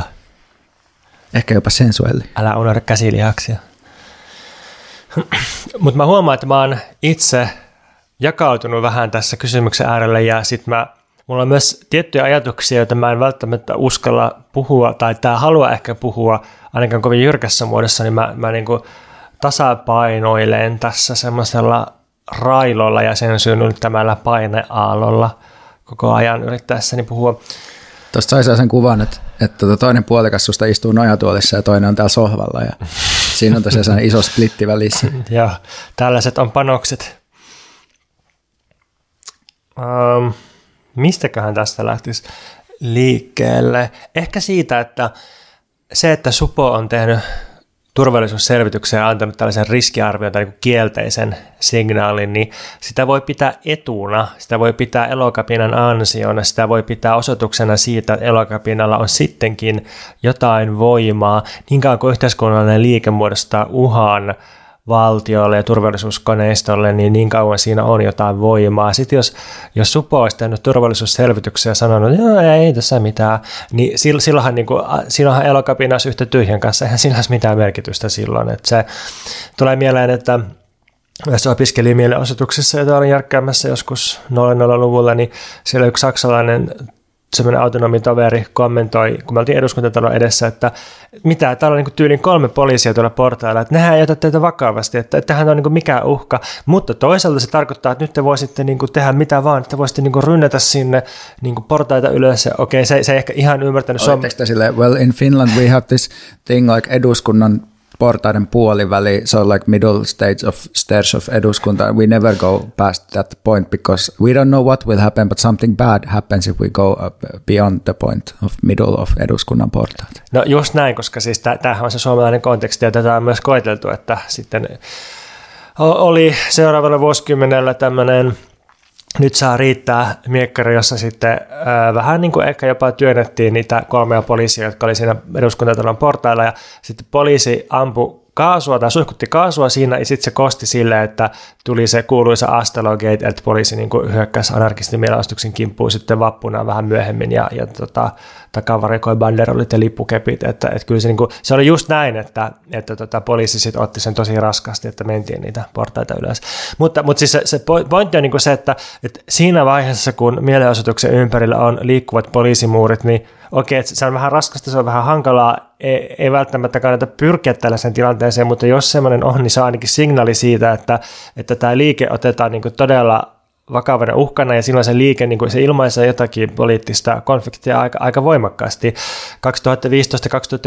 2015-2016 oli nämä äh, niin kuin äärioikeistolaisten mielenosoitukset pakolaisia ja turvapaikanhakijoita vastaan, ja sitten, sitten oli antifasistiset vastamielenosoitukset näille, ja siinä oli kanssa niin kuin hyvin raskaat poliisien mörkkökoneistot ja jouhojoukot ja tota, ampuma-aseet esillä, niin ne, ne ei ollut muista kovin välttämättä onnistuneita mielenosoituksia, ja ne oli, ne oli niin kuin aika synkkiä, mutta et, et kyllä niin kuin siinä näki, että tässä on niin kuin todellakin niin kuin poliittisen yhteisön perustavat konfliktit nyt esillä, ja jotenkin, että että poliisikin kokee ja poliisin komentajat kokee, että, että tässä niin kuin puolustetaan nyt jotakin paljon isompaa kuin vaan jotakin äärioikeiston mielipiteen vapautta, sanan vapautta, että siinä niin kuin jostakin laajemmasta kyse, ja sitten aina kun elokapinaa kaasutetaan tai, tai pidätetään tai siis kiinni otetaan, niin, niin kyllähän siinäkin näkee, että eihän kyse ole vain jostakin yhden tietyn poliisilain rikkomisesta, vaan kyse on siitä, että, että elokapina silloin onnistuu kyseenalaistamaan laajemmin sitä yhteiskuntajärjestelmää, talouskasvua, pääomavetosta, väkivaltakoneistoa ja niin, niin edelleen, niin, niin, niin kuin se, se on tavallaan se, se hinta ja, ja niin kuin ilmaisu siitä, että, että, että niin kuin tämä toimii tai että tämä niin kuin pystyy artikuloimaan jotakin sellaista. Ja, ja sitten se, semmoinen aktivismi, joka sitten ei herätä mitään tällaisia, niin voihan sillekin olla vaikutuksia, mutta se, se niin kuin lumpsahtaa ihan saumattomasti sitten sitten kaikkeen muuhun. Että jos joku menee Nordic Business Forumiin äh, kehumaan yritysten sustainability-hankkeita, niin eihän, niin kuin, eihän siitä tule kielteistä turvallisuusselvitystä, tai ei, ei se niin uhkaa ketään, ei tuski, tuski sen kanssa muuttaa myöskään asioita. Niin, niin, Mutta mut siis se, se ristiriita tässä, mikä mulla on, niin on se, että – et yhtäältä just tällä, että se, se niin pitäisi olla meille kaikille ilmeistä, että, että jos toimii tottelemattomasti ja kyseenalaistaa koko yhteiskuntajärjestelmän, niin voi olla, että ei ole asiaa siivoamaan tai ulkoministeriöön. Mutta sitten samaan aikaan mun mielestä pitäisi koko ajan paljastaa niitä keinoja, millä poliisi ja muut instituutiot yrittää luoda kustannuksia toimijoille. Ja tavallaan kyllä se muista kannattaa se tämmöinen ehkä vähän vähän tota, niin kuin hurskasteleva tai vähän niin kuin ylikunnollinenkin mediapeli sillä, että voi ei, että, että hei mä en pääse nyt töihin tonne, että kattokaa mitä Supo on tehnyt, niin jotenkin yksityisesti tai niin kuin tovereiden kesken musta pitäisi olla selvää, että näin se menee, tässä ei ole mitään ihmeellistä, mutta että julkisesti voi silti olla sillä, että yrittää niin kuin tuoda ja luoda painetta sinne instituutioita kohtaan ja niin kuin saada, saada levitettyä sitä hyväksymistä, hyväksymistä tällaisia tottelemattomuustoimia kohtaan. Ja mäkin haluan kehua sitä itse julkkäärä juttua tota, Adile Sevimlin kirjoittamaa, koska tota, itsellä on kavereiden kautta, ei itsellä, mutta siis kavereiden kautta on kokemuksia tästä, että ää, kauan aikaa sitten eri maiden lähetystöistä on turvallisuusselvitysten kautta blokattu joku aktivistikaveri osallistumasta harjoitteluun, koska se on ollut jossakin niin kuin, graffitin nollatoleranssin vastaisessa toiminnassa. Tai, tai just näitä, näitä on ollut kanssa, että anarkisteja on estetty siivoamasta vaikka lentokentällä tai, tai jossakin tällaisessa. Niin kyllä, kyllä mä niin näen, että, että niin kuin sitä pitää myös tuoda esiin ja jakaa ja yrittää, niin kuin, yrittää ää, vähentää sitä kustannusta, mikä toimijoille tulee, mutta samalla ymmärtäen, että todennäköisesti kustannuksia tulee.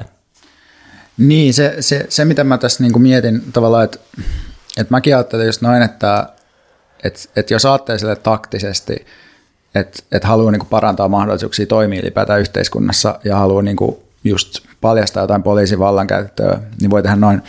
Mutta mut se, mikä mua niinku itse mietitti, oli se, että mun mielestä tuossa ei, mä en niinku haistanut tavallaan mitään taktisuutta tuossa, tai jos siinä olikin sitä, niin mun mielestä siinä myös niinku näkyy tavallaan mun mielestä tietynlainen, myös sellainen aika, niinku, mitä voisi sanoa ehkä liberaaliksi suhteeksi niinku valtio ja yhteiskuntaa, ja se mua tavallaan niin kuin kiinnostaa sellaisena niin kuin analyysi lähtökohtana tavallaan, että ajatellaan, että miten ajatellaan niin suhteessa valtaan, tai mitä ajatellaan, että miten valta toimii, ja niin kuin, että suhtautuisi aktiivisesti tavallaan valtio oikeasti tolleen vai ei, mutta sitä, sitä kysymystä ei tietysti voi ratkaista jonkun yhden haastattelun perusteella.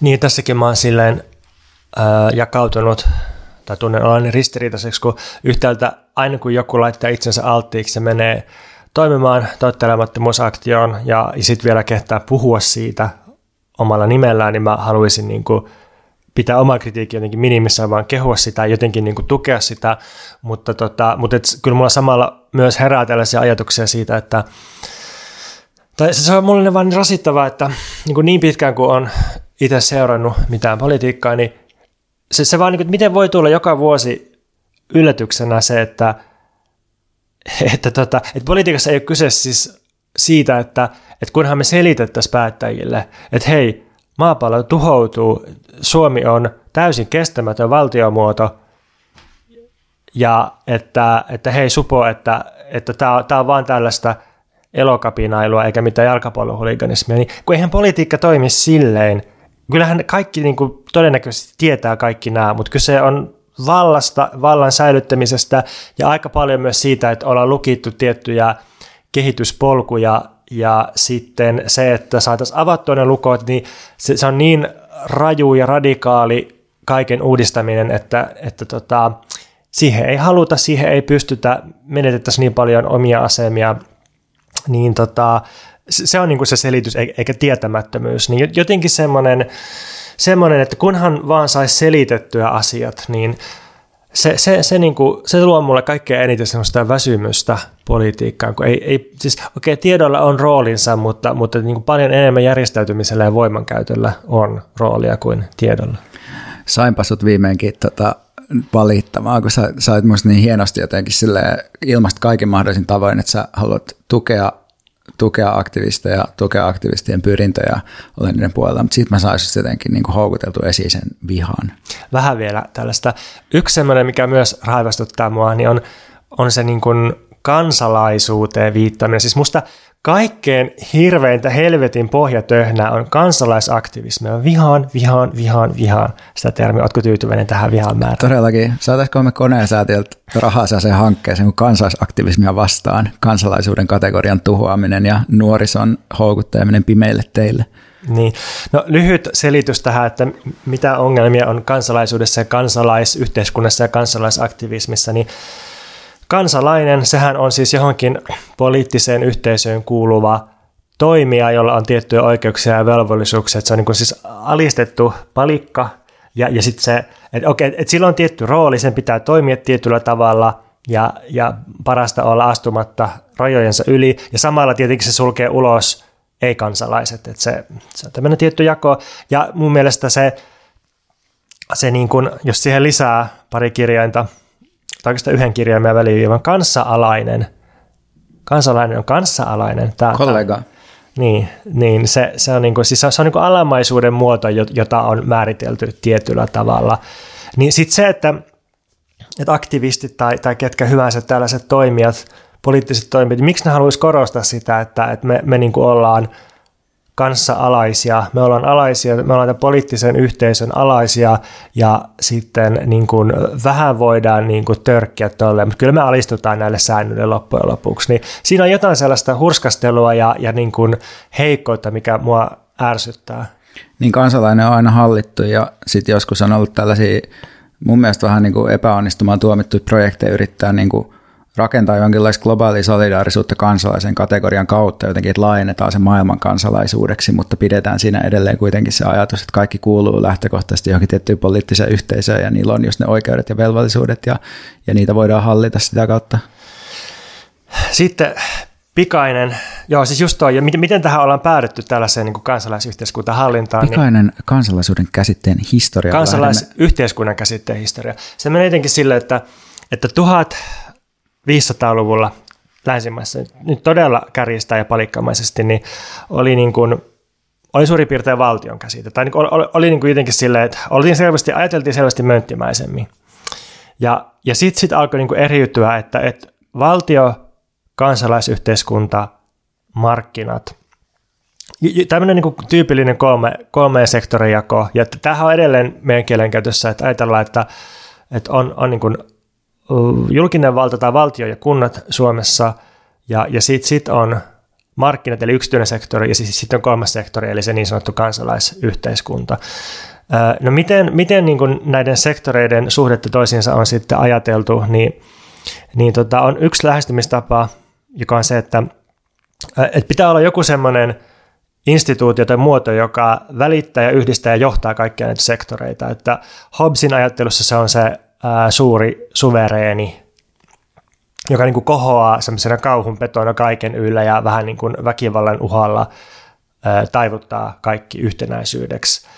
Voidaan ajatella, että se olisi vaikka joku kansankokouksen yleistahto tai, tai sitten Hegelillä valtio. Suomessa se on selvästi se, se valtio ja byrokraattinen koneisto. Se, se on se, mikä niin kuin niittää nämä kaikki sektorit yhteen. Ja sitten on myös sellaisia ajattelutapoja, että, että nämä niin sfäärit pitäisi just pitää erillä ja pitäisi vaalia kunkin uniikkia logiikkaa, ja tämä, tämä on niin ehkä tietyn, tietyn sit sellaisen vasemmistoliberaalin ajattelun juttu niin kuin Habermasilla. Mutta mut sitten ehkä mä ja Veikka tullaan Marksin suunnasta, jossa, jossa niin ei liitytä kumpaankaan näistä, vaan vaan niin kuin, musta marksilaisuudessa on niin kuin pyritty aina osoittamaan just tota, mitä Veikka viittasi äsken, että, että tota, et, et valtio ja, ja valtion määrittelemä kansalaisyhteiskunta on, on kuitenkin sit hallitsevan luokan ohjaama kontrolliväline ja jotenkin sitouttamisen väline ja, ja väkivaltakoneisto, vaikka sitä miten kuorutettaisiin semmoisella kansalaisuus, demokratia, retoriikalla ja osallistamisen muodoilla. Ja jotenkin se, että kun, kun selvästi ei riitä enää niin kuin vanha nationalismi sitouttamaan ihmisiä, pelkkä yritys kansalaisuus tai yrittäjyys ei myöskään ihan riitä, niin, niin sitten sit, niin se, että mikä, mikä on niin sitä liimaa, jolla ihmisiä voidaan hallita ja sitouttaa, niin,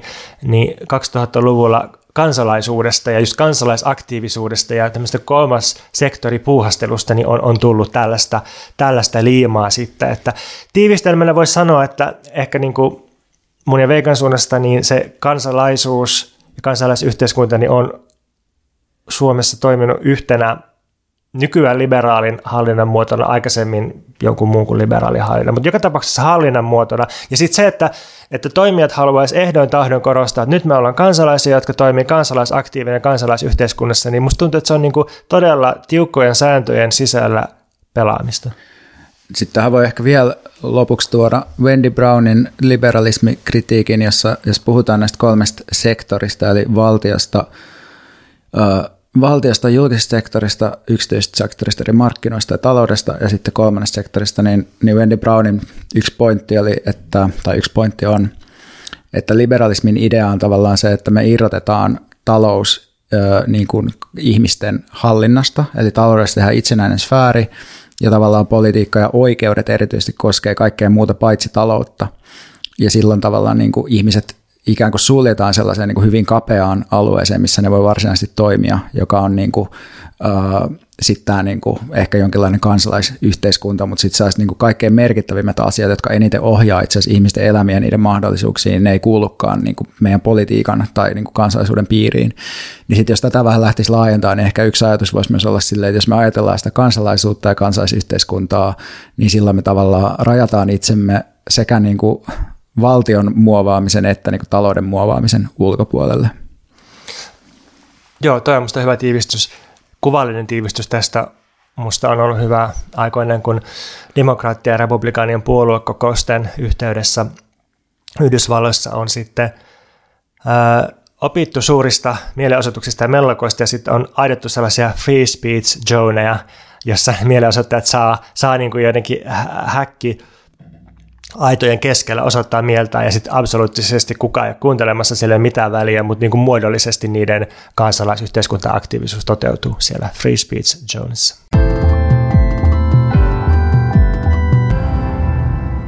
Mikä Pontus vaivaa tänään? No nyt kun päästiin puhumaan politiikkaa, niin vaivaa poliittisten ajettujen asioiden kääntyminen omituiseksi. Tässä eri aikoina on seuraillut tiettyjä poliittisten tavoitteiden ajamisyrityksiä ja jonkun verran myös filosofisten pointtien ja taiteellisten tyylien sisäänajo pyrkimyksiä. Etkä vaan seurannut? Vaatimattomasti marginaalimatoisena on marginaalista seurannut ja hurannut. Tähän mennessä mä oon oppinut, että jos koittaa kovasti edistää jotakin asiaa, joka menee yhtään ristiin yleisimmän mielipiteen ja tavan mukaisimman ajattelun kanssa, niin käy suurin piirtein silleen, että muutama ihminen saa oikeasti kiinni siitä asiasta, koska se asia koskettaa niitä mm, tai ne innostuu muuten ja ne näkee vaivaa ja tekee työtä selvittääkseen, että mistä on oikeasti kyse. Sitten vähän laajempi joukko ihmisiä kiinnostuu myös asiasta ja saa vähän kiinni siitä, mutta, mutta semmoisella vähän oudolla, vähän typistetyllä, ehkä jopa nurinpäin käännetyllä tavalla – ja sitten suuri yleisö ei kauheasti kiinnostu ja kaikkein suurin yleisö ei edes pysty ottamaan kantaa koko asiaan, koska asia on niin kaukana tai epäolennainen tai sitä ei koskaan edes kuultu. Niin tässä kehityskulussa mua kiinnostaa tuo kakkoskohta, eli ihmiset, jotka kiinnostuu asiasta ja saa siitä vähän kiinni, mutta sitten ottaa sen pointin käyttöön oudossa ja ehkä vähän nurinpäin käännetyssä muodossa. Ja tämä ei ole nyt paheksuntaa, vaan tämä on semmoinen vaan havainto, että näin asiat menee ja, ja myös omalla kohdalla asiat menee näin, että kyllä mulla on usein ollut sellainen kokemus, että jos mä oon lukenut jotain tekstiä, joka on jyrkästi ristiriidassa sovinnaisen ajattelun kanssa, vaikka filosofista tekstiä, niin äh, saattaa käydä sillä, että mä luen sen tekstin ja sitten ajattelu heilahtaa viideksi sekunniksi silleen, oho, oho, sellaiseen asentoon. Sitten kun lukee tekstin loppuun, niin sitten se ajattelu heti napsahtaa takaisin siihen niin kuin sovinnaiseen. Ja sitten jotenkin se, se, mitä siitä tekstistä jää mieleen, niin on itse asiassa se sovinnainen juttu, vaikka siinä tekstissä just oltiin sitä vastaan. Sitten lukee tekstiä uudestaan, ajattelu taas napsahtaa sille, ei kun se olikin näin. Sitten se kestää vähän pitempään, sitten taas napsahtaa silleen, että ei kun mitä, mitä siinä sanottiin. Että se, se vaatii siis tosi paljon työtä ja toistoa saada oma ajattelu sellaiseen asentoon, että se on jotain muuta kuin se kaikkein yleisin mielipide ja tavan mukaisin ajattelu. Mutta sitten tällaisia esimerkkejä vuosien varrelta, niin, niin tota, prekariaattikeskustelu oli tämmöinen, se siis tuotiin Suomeen sillä ajatuksella, että on olemassa tämmöinen uusi luokka, luokkatoimija, prekariaatti viittaa proletariaattiin, ja sitten on myös yhteiskunnallinen kehityskulku, johon liittyy erilaisia konflikteja ja, ja työn ja tuotantotavan muutoksia, eli prekarisaatio. Ja siihen liitettiin just tällaista ää, epävarmuutta ja toisten armoilla olemista, elämän huokoistumista ja reikäistymistä. Ja sitten siinä ideana oli, että kun meillä on tämmöinen uusi käsitteistö, niin sitä voidaan käyttää työkaluna järjestäytymiseen, jolla tavoitellaan parempaa ja uudenlaista elämänmuotoa ja sellaista vaurauden jakamista muun muassa perustulon muodossa. Niin sitten tämä keskustelu, se outo muoto, mihin tämä kääntyi, niin sit se olikin semmoinen, että että voi ei, meillä on niin kurja, meille tarjotaan vain pätkätöitä, että antakaa almuja ja vakituisia työsuhteita, please heti. Et jotenkin se kääntyi sellaiseen niin kuin heikkous ja valitusmuotoinen sellaiseen, että, että me ollaan menetetty vanha hyvä aika ja jotenkin niin kuin, antakaa takaisin täystyöllisyys. Tai, tai niin kuin, jotenkin tämä on se muoto, missä se otettiin vastaan. Eli siis täysin päinvastainen kuin, kuin mikä oli se tavoite, että kun tilanne on uusi, niin hei, luodaan tästä jotain uutta ja parempaa. Ja tähän liittyen perustulo, sekin tuotiin tässä keskustelussa sellaisena vaatimuksena, että, että nyt tarvittaisiin semmoinen investointi yhteiseen tuotantoon, omaehtoiseen elämään, tarvittaisiin henkilökohtaista lakkokassaa, että ihmiset pystyy kieltäytymään kaikkein niin kuin surkeimmista silpputöistä, ja sitten perustulohan mahdollistaisi paitsi paremman elämänlaadun, niin lisäksi työnteon uudelleen muotoilemisen ekologisesti mielekkäämmäksi. Niin sitten tämäkin kääntyi ihan omituisiin muotoihin, että, että jotkut oli silleen, että no tämmöistä pientä sosiaaliturvaa yhteiskunnan pohjalle, jotta byrokratia vähän oikeenee, tai sitten se käytyi semmoiseen oikeistolaiseen muotoon, että että hei me voidaan vastuuttaa yksilöt omista valinnoista ja saada ne ostamaan yksilöllisesti yksityistettyjä palveluita tällaisen vaikka niin kuin perustilin kautta, niin sitten sit voidaan yksityistä ehkä lisää, kun jokaiselle annetaan vähän tällaista alkupääomaa. No sitten menen vähän törkeämpään osastoon ja lainaan itseäni, nimittäin yritin yhdessä tekstissä esseessä nimeltä täysin automatisoitu avaruushamoluksus kommunismi, niin uudelleen politisoida luksusta – Tämä on ehkä pienempi juttu kuin nuo edelliset esimerkit, mutta tämä on niin tosi täsmällinen, tämä on mulle kiinnostava. Mä siis siteeraan itseäni, että mitä tässä tekstissä, kirjassa itse kirjoitetaan kirjaimellisesti. Kapitalismissa luksus on määritelty yläluokan ulos sulkevan kulutuksen näkökulmasta. Kommunismi nyrjäyttää luksuksen käsitteen sijoiltaan ja avaa ylellisen suhteen aikaan. Kommunistinen suhde aikaan tarkoittaa jokaisen mahdollisuutta joutilaisuuteen ja ajan tuhlaamiseen. Luksus täytyy siis määritellä uudestaan, tällä kertaa ei ulos sulkemisen, vaan uudenlaisen aikasuhteen sekä yleenpalttisuuden ja tuhlaamisen universaalin mahdollistamisen kautta. Niin sitten tämä jotenkin kääntyi vastaanottokeskustelussa sellaiseen muotoon, että hei, tuotetaan lisää kamaa tehtaista ja unelmoidaan utopisista teknologiasta samalla kun ajetaan panssarivaunuilla viimeistenkin käpytikkojen yli ja asfaltoidaan sitten ne. Mutta eikö toi ole sitaatti sulta itseltäsi toi ajetaan viimeisten käpytikkojen yli ja asfaltoidaan ne? Ei. ja jossain Facebook-keskustelussa trollasin, trollasin jollain, jollain tota, parkkipaikkajutuilla yhtä henkilöä vuosia sitten. Niin. Kyllä, Jeesus panssarivaunussa ajaa käpytikaa yli, tykittelee menemään. Mutta jotenkin se, se, se niin kuin, tiedätkö, kun kirjoittaa silleen, että hei, määritellään luksus uudestaan, että se onkin aikaa ja erityisesti ajan tuhlaamista, niin si, sitten tulee silleen, että no, tämä on tällaista teknologia-utopismia, tai vähän niin kuin tällaista niin kuin vasemmista elon muski, että on, on tämä kyllä nyt... Niin, niin mä, mulla on paljon sanottavaa, ja mä tiedän, että sä et jatkaa vielä, mutta mä sanon tähän väliin, että no toi nyt musta ensisijaisesti tulee mieleen, että no, ihmiset aina lukee just sen, mitä ne haluaa lukea sieltä, mitä sä kirjoitat. Ei ne lue, mitä sä oot oikeasti kirjoittanut. Ne on vaan se, että hahaa, tämä tuokin mieleeni jotkut toiset ärsyttävät tyypit, ja nyt mä ärsynnyn tästä niin kuin samoilla perusteilla, kun mä ärsyn niistä muista. Tämä purokuru on just tällainen teknologia utopisti dude, joka haluaa vaan pakottaa naiset synnyttämään, ei kun ei pakottaa naisia synnyttämään, vaan unelma jostain keinokohdusta ja, ja sivuttaa todelliset hoivan verkostot, ja purokuru on paha. No niin, sitten pois musta itsestäni ja takaisin suuri aiheisiin. Ilmastonmuutos, niin ehkä tunnetuimpana vähän varhaisen esimerkkinä tästä voi sanoa Naomi Kleinin kirjan Tämä muuttaa kaiken, jossa varmaan se pääpointti on se, että tämä muuttaa kaiken. Siis että, että ei kyse ole vain ilmastonmuutoksesta, ja ilmastonmuutoksessakaan kyse ei ole vain jostain niin kuin hiilineutraalista teknologiasta, vaan ilmastonmuutos on kaikkein ilmeisin ja kattavin näistä ekologisista kriiseistä, joita tämän podcastin jokaisessa jaksossa on luoteltu kyllästymiseen asti. Ja sitten pelkän ilmastonmuutoksen kohdalla, niin tavoitteena pitäisi olla koko tuotanto- ja elämäntavan muuttaminen. Tämä, tämä, on, niin kuin, siis tämä on täysin ilmeistä, niin kuin, jopa Hesari haastattelee joka viikko nykyään tutkijoita, jotka sanoo, että ei meillä ole mahdollisuus. Meillä ei, yksin, siis ei niin kuin fysiikka ei mahdollista sitä, että meidän tuotantotapa jatkuu tälleen, vaikka me saataisiin jotakin puhdasta energiaa ja, ja tota, hiilen talteenottoteknologiaa tai näin.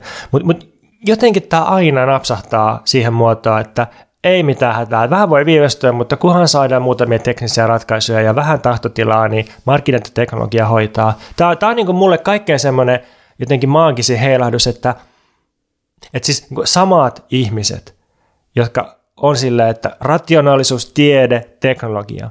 Niin sitten kun rationaalisuus, tiede ja teknologia näyttää niille laskelmille, että tämä ei ole mahdollista fyysisesti, niin ne jotenkin ignoraa sen ja on sillä, no markkinat ja teknologia hoitaa. Ja me voidaan leikata tähän Tuomas Peltomäen upea liberalistinen monologi kaikilla rakkaudella. Joo, se oli mahtava. Silleen, että puhutaan, niin puhutaan nuorten mielenterveydestä ja, ja siitä, että onko taustalla sellainen ihmiskunnan eksistentiaalinen kriisi, koska niin kuin meidän mahdollisuudet selvitä tällä planeetalla on heikentynyt oleellisesti. Ja se on vaan silleen, että ei, Tesla tulee. Munhan, mun tekisi mieli sanoa, ja tämä on ehkä semmoinen elämänkatsomuskysymys, mutta mun mielestä on päivän selvää, että Putin, Ukraina-homma tulee menee ihan todella hyvin. Putin tulee saamaan turpaa, Venäjä tulee häviämään, ei mitään ongelmaa.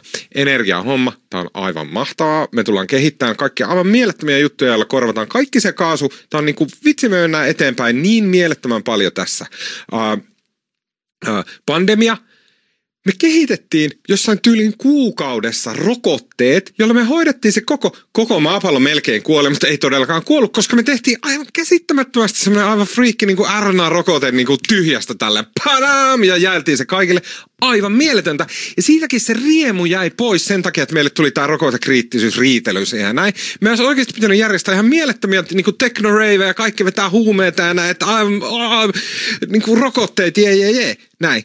Ilmastokriisi todellakin tullaan hoitamaan. Ei tule kukaan kuolemaan, ei mitään tule niin kuin pakolaisaalta ja kaikki yhteiskunnat sortuu ja semmoista ei tule tapahtumaan, koska meillä on, niin kuin, en tiedä, Teslat ja niin kuin, tehtaat ja päästöt hoidetaan pois ja sitten dumpataan jotain vähän rikkiä johonkin mereen ja sitten se hoitaa loput. Niin kuin todellakin nämä kaikki tullaan hoitamaan. Ei tuu olemaan mitään maailmanloppua. Ja se, että kaikki mediat ja somet ja muut jatkuvasti päivästä toiseen, vuodesta toiseen, kohta kymmenen vuotta toitottaa sitä, että me kaikki kuollaan ja maailman loppuu, niin se on väärin, koska se ei pidä paikkaansa. Mikään näistä ei tuu johtaa mihinkään maailmanloppuun. Tuomas Peltomäki on aivan ihana ja itse rakastan sitä, mutta, mutta samalla myös, niin kyllä me tarvittiin kirjoittaa meidän Mikä liberalismia oleva kirja Tuomas Peltomäen muotokuvaksi. Joo, se on puoliksi Karle Hurtig, puoliksi Tuomas Peltomäki. Just näin. No sitten yksi asia, mikä on myös silleen kääntynyt tosi kiinnostavasti nurinpäin ja oudoksi, niin on musta työstä kieltäytyminen. Mä taas siteeraan tekstiä. Työstä kieltäytyen käsikirja, kymmenen yhteiskirjoittajan teos. Heti johdannossa tälleen. Sä muuten löit äsken tätä lattia niin kovaa tuolla sun osoitteevalla etusormella, että sä varmaan oikeasti ehkä kuuluu tuonne mikrofoniin asti jopa. Koska nyt, I am making a point, please listen. Mutta mä en enää hakkaa pöytää sen, sentään. Sitaatti alkaa. Työstä kieltäytyminen ei tarkoita kieltäytymistä minkään tietyn asian tekemisestä. Työstä kieltäytyminen tarkoittaa kieltäytymistä osasta, johon meidät on kapitalistisessa yhteiskunnassa tuomittu. Se tarkoittaa kohtalon ottamista omiin käsinsä. Erityisesti se tarkoittaa kieltäytymistä lisäarvon tuottamisesta työvoimaa ostavalle rahan omistajalle. Toinen kohta Toinen sitaatti. Työstä kieltäytyjät pitävät tekemisestä. Toimeliaisuus on mukavaa ja luominen hauskaa. Työ on kuitenkin tekemisen surkastunut tavaramuoto. Töitä on liikaa ja liian pitkäksi aikaa liian kilpailullisissa olosuhteissa. Yksi ihminen joutuu tekemään monen työt, työ vie kaiken ajan ja polttaa ihmiset loppuun. Työstä on tehty kaiken keskus ja se on erotettu muusta elämästä. Työtä tehdään alistetussa asemassa toisen käskyvallassa, toisten määrittämien ehtojen ja päämäärien alaisuudessa. Työ on tekemässä koko planeetasta elinkelvottoman. Sitten vielä sitä, joka vielä toistaa ja summaa kaiken. Työstä kieltäytyjät eivät halua lopettaa tekemistä. He haluavat käyttää aikansa paremmin. He haluavat järjestää yhteiskunnan siten, että tekeminen on mahdollisesti väkivaltaa, alistamista ja kurjuutta.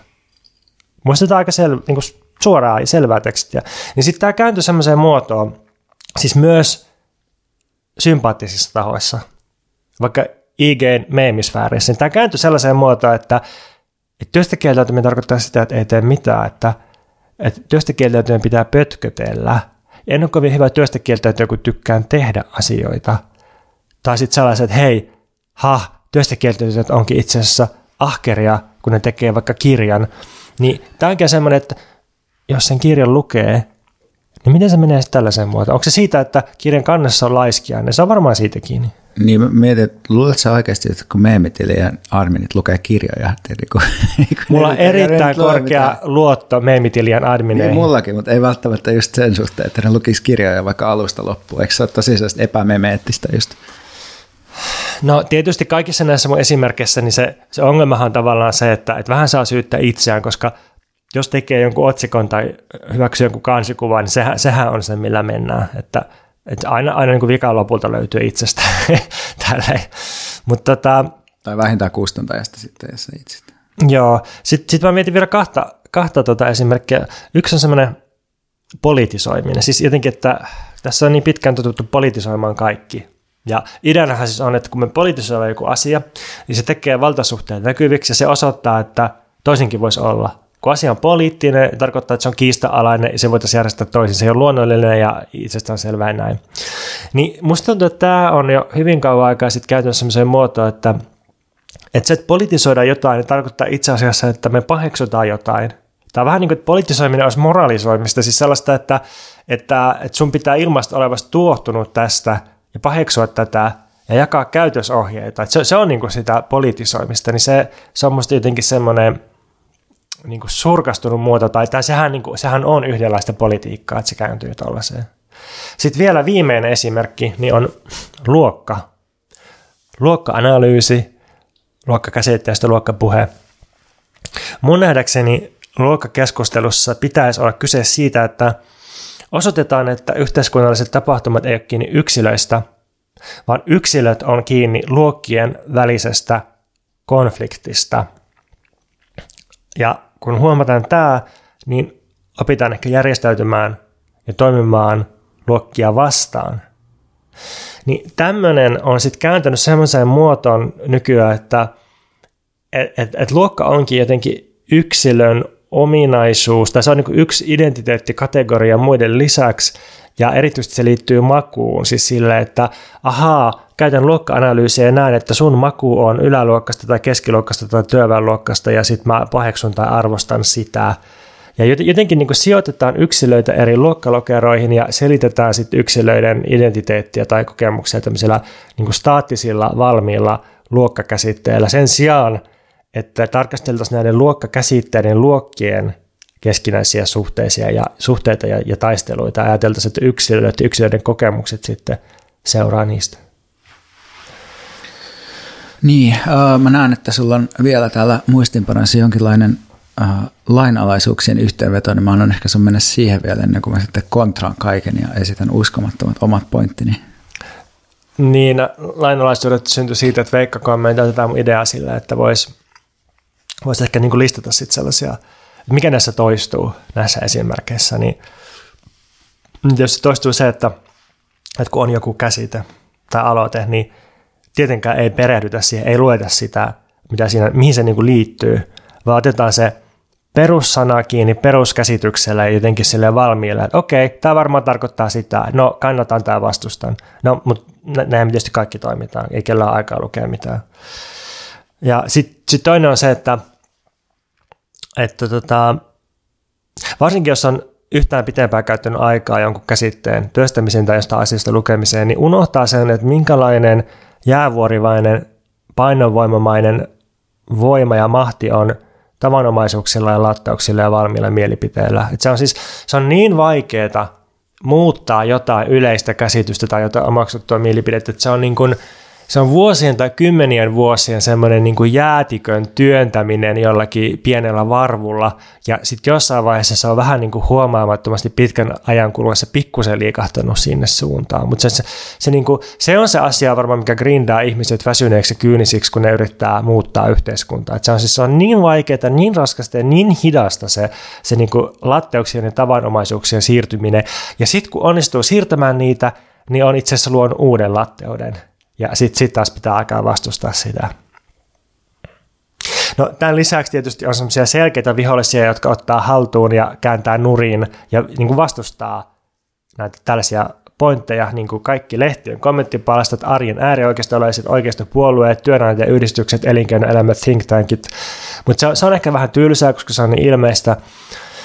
Mutta mut se, mikä on kiinnostavaa, niin on sitten sellaiset liberaalit instituutiot, jotka just pyrkii pyrkii ehkä tekemään tuon nurinpäin käännön, että otetaan se, niin kuin, että vähän tajutaan sitä asiaa, ollaan sille, että hei, hyvä avaus, rohkea avaus, mutta sitten annetaan semmoinen liberaali twisti sille ja sitten se, se menee vähän oudoksi ja siitä niin kuin, se ei niin kuin huono, se ei ole kovin hyvä, jotain, jotain niin kuin outoa tapahtuu. Just tällaiset instituutit niin kuin Sitra, jossain määrin koneensäätiö, äh, Hesarin toimittajat, puolueet tietenkin, Demos Helsinki ja Twitter, koko Twitter, niin ne, ne on niin kuin tällaiset. Niissä ne asiat voi, niin kuin, voi niin kuin silleen pysäytyskuvassa näyttää, että okei, tässä kohtaa tämä käyntyi näin, tässä kohtaa tämä vaatimus pudotettiin pois, tässä kohtaa tämä juttu vesitettiin. Mulle tulee tästä mieleen tosiaan paljon erilaisia asioita, mutta yksi ensimmäisistä on niin kuin se, että, että tästä tulee vaan mieleen se, että jos haluaa levittää jonkinlaisia käsityksiä maailmaan, niin jos vaan laskee käsityksen ilmoille vähän niin kuin, että laittaa lappusen pulloon ja laskee pullon veteen ja katsoo, että minne se päätyy, niin todennäköisesti sä et enää tunnista sitä siinä vaiheessa, kun sä niin näet sen seuraavan kerran, että ajatusten levittäminen edellyttää jonkinlaista yhteisöä tai mobilisointia, joka työstää ja tulkitsee käytännössä näitä käsitteitä tai ajatuksia, mitä haluaa levittää.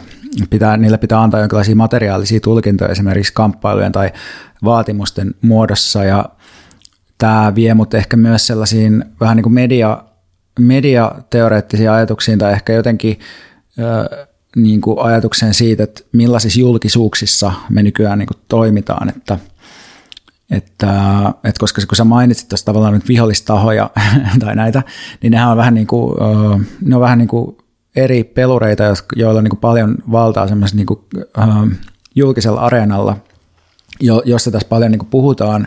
Ja sitten mä mietin just, että jos ajattelee silleen, 1900-luvun alkua, niin silloinhan niin Suomessakin tavallaan kaikki lehdet oli jotain puoluelehtiä, oli tavallaan erillisiä niin kuin julkisuuksia, jos käsiteltiin tosi eri näkökulmasta kysymyksiä. Ja sitten musta tuntuu, että niin, niin kuin nyt jännästi me ollaan ehkä taas, tai ollaan niin sellaisessa tilanteessa, missä meillä on tavallaan yksi, yksi tosi iso areena, joka on niin kuin, tai siis on, on monia areenoita, mutta ne on aika porvarillisia kaikki ne areenat, joissa niin kuin on tietyt intressit, niin kuin, tai niin kuin silleen, että otetaan joku Pontus Purokuru heittämä juttu, mutta tehdään siitä silleen, joku sellainen oma, oma versio vähän niin kuin, että et, et se, se, se niin kuin on semmoinen hirviö versio. Ja sitten mä niin kuin, tavallaan tämä toi mulle kanssa mieleen jotenkin, niin kuin ajatuksen kielipeleistä, että, että kielessä on mielekkyys vaan tietyn yhteisen uh, maailman sisäisenä asiana, tietyn paradigman sisällä, ja maailma myös niin kuin muuttuu sen mukana, kun me viedään kieli toiseen kontekstiin. Ja tavallaan niin kuin voisi ajatella myös, että silloin kun jos haluat levittää jotain ajatuksia, niin se täytyy tehdä jotenkin sille yhteisöllisesti, että muodostaa omia kielipelejä ja levittää niitä niin kuin ihmisten keskuudessa.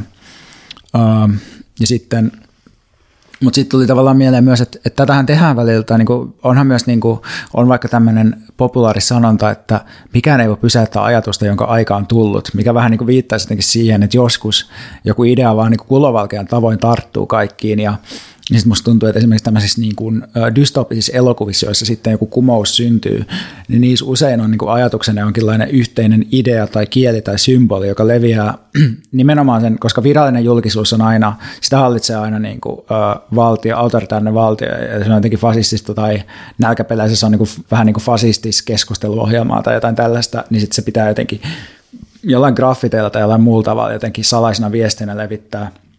Mutta siinäkin on jotenkin sellainen ajatus, että että ei mennä sen niin kuin hallitun forwardillisen tai fasistisen julkisuuden kautta, vaan mennään jotenkin sitä meidän omien verkostojen ja omien yhteisöjen kautta, ja sitten me saadaan niin kuin meidän omat jutut leviämään, ja sitten se niitä ei tavallaan niin kuin pystytä tuhoamaan tai kaappaamaan, koska me ei yritetä edes käyttää näitä alustoja, mitä nämä käyttää nämä niin kuin NS-pahikset. Ehkä tämä selittää myös sitä sun äskeistä vaivaa siitä niin kuin spontaanin aktivistisen ajattelun kunnollisuudesta, että kun ei ole niitä eroavia ikään kuin omia kieliyhteisöjä. Vaikka, eikö, eikö mikä meitä vaivaa ja komeetta lehti muodostaa tällaisen pienen kielipelin sitten yhdessä? Niin, no podcastissa joo varmasti, mutta se ongelma ehkä on se, että, että se sitten kuitenkin – ää, muodostuu niin kuin meidän äänien ympärille. Me pitäisi perustaa joku foorumi, jossa kaikki voisi olla tasavertaisina, ainutlaatuisina Joo, eihän tämä niinku just sellaisena työväen mediana tosiaan niinku kahden kummonen ole, että me kaksi jutellaan jostain, niinku, että mä, mä olisin TV-sarjassa, mutta sitten mä sanoisin puheenrooli. just näin, just hyvin tiivistetty tämän jakson sisältä. Joo, kyllä mä, kyllä mä niin kuin, näen ton kanssa kiinnostavana ja, ja ongelmana, että nykyään kaikki julkisuudet niin mössäytyy yhdeksi jotenkin sille, että, että se, se niin kuin lietepuoli tai niin kuin lantapuoli, lannoituspuoli, se tunkio on sosiaalinen media ja sitten portinvartijana toimii toimittajat, jotka sitten lapioi sinne niin viralliseen valtajulkisuuteen kamaa sitten, no välillä tietysti viestintätoimistoista ja poliitikoilta, mutta aika paljon sieltä somesta sitten, että jotenkin, jotenkin sitten kun kaikkien tavoitteeksi tulee, no taidealalla kaikkien tavoitteeksi tulee saada Hesarilta myönteinen kritiikki ja, ja tota, sitten ehkä aktivismissa kaikkien tavoitteeksi tulee silleen päästä Ylelle ja päästä Hesariin, niin se jotenkin se, se tekee siitä kyllä tosi haurasta ja, ja riskialtista ja reaktiivista siitä toiminnasta helposti verrattuna sellaiseen tilanteeseen, että olisi niitä omia yhteisöjä ja omia julkisuuksia, jotka olisi niin mielekkäitä ja voimakkaita itsessään, että itse ei välttämättä tarvitse sen niin kuin porvarillisen median tukea.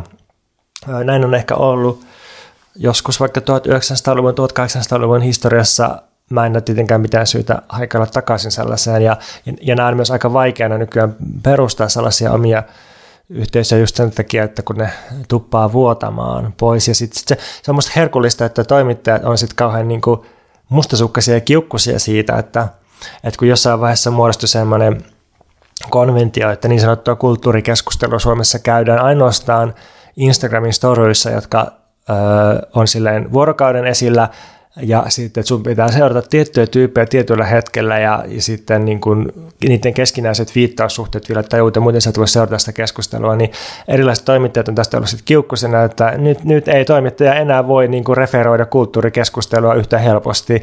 Ja, ja jotenkin se, se koko idea on siinä, että että sitä käydään siellä Instassa just sen takia, että ne toimittajat pystyvät sitä vähän kauempana ja niin rakkaisi pilaamasta sitä tai jotenkin se ei ole tarkoituskaan, että toimittajat sillä voisi helposti referoida. Se, jos haluaa niin kuin käydä sille vähän rajatumman julkisuuden, mutta kuitenkin tietyllä tavalla avointa keskustelua, niin, niin, niin se on niin kuin just se syy, että se on siellä.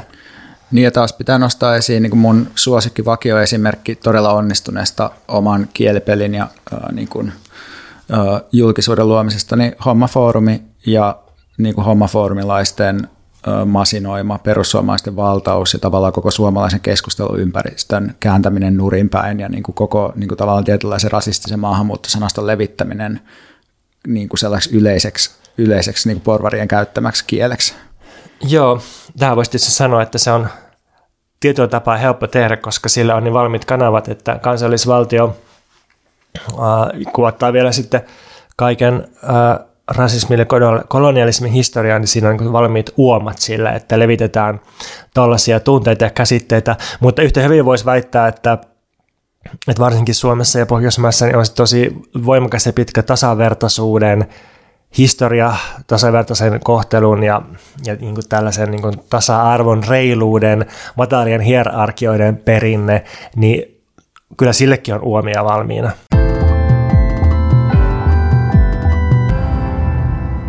mennäänkö siihen osioon, jota mä oon yrittänyt uudelleen nimetä tyrkytyksiksi? Niin, mä pidin siitä, mennäänkö suosituksiin. Musta tuntuu, että se on meidän pisin, eikä ole, mikä meitä vaivaa, meidän pisin maneeri.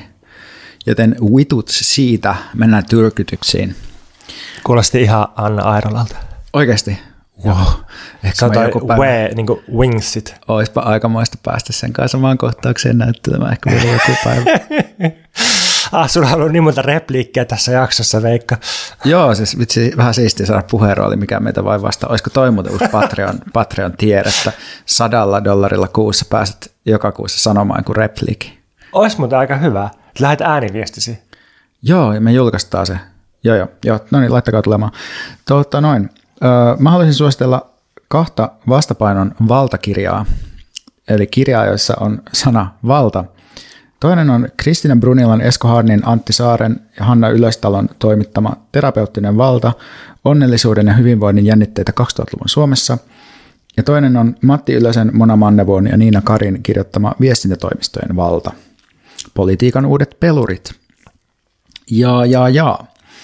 Uh, no, ensin tuosta terapeuttisesta vallasta. Se on Se sisältää fukoolaisia valta-analyysejä tavoista, joilla ihmisiä vastuutetaan ja subjektivoidaan terapeuttisella ja itsehoidollisella kielellä. Tässä on kiinnostavia artikkeleita. Yksi muun muassa vankilan seksuaalirikollisille Suomessa suuntavasta hoito-ohjelmasta, jossa pyritään siis siirtämään ja saamaan vanki omaksumaan tietyt ajattelutavat oikeasta ja väärästä teosta, mutta silleen, että tulkitaan, että niin kuin kaikki, että sellaisen inhimillisen tarpeen tyydytyksen kautta, että myös vangin teot ovat olleet inhimillistä tarpeen tyydytystä ja onnellisuuden etsimistä, mutta se on vain kohdistunut väärin. Mutta se, mikä tuossa on mielenkiintoista, on se, että miten sairaan niin suoraviivasta se vallankäyttö niissä käytännön tilanteissa on, että siinä on niin kuin sellaisia ohjeita, että ohjaa, ohjaa kohde sanomaan näin, ohjaa kohde ajattelemaan näin, ja sitten se, se on niin kuin tämä idis, mutta tavallaan, että kuvataan niin siirtymää Suomessakin vankiloissa kurivallaista kontrollivaltaa, eli yhä avoimempiin vankiloihin, joissa ennen kaikkea muovataan sitä sielua, eikä niinkään vaan lukita sitä ruumista jonnekin laatikkoon. Sitten tuossa on yksi artikkeli pariterapioista ja niin kuin niissä käytettävästä terapeuttisesta kielestä.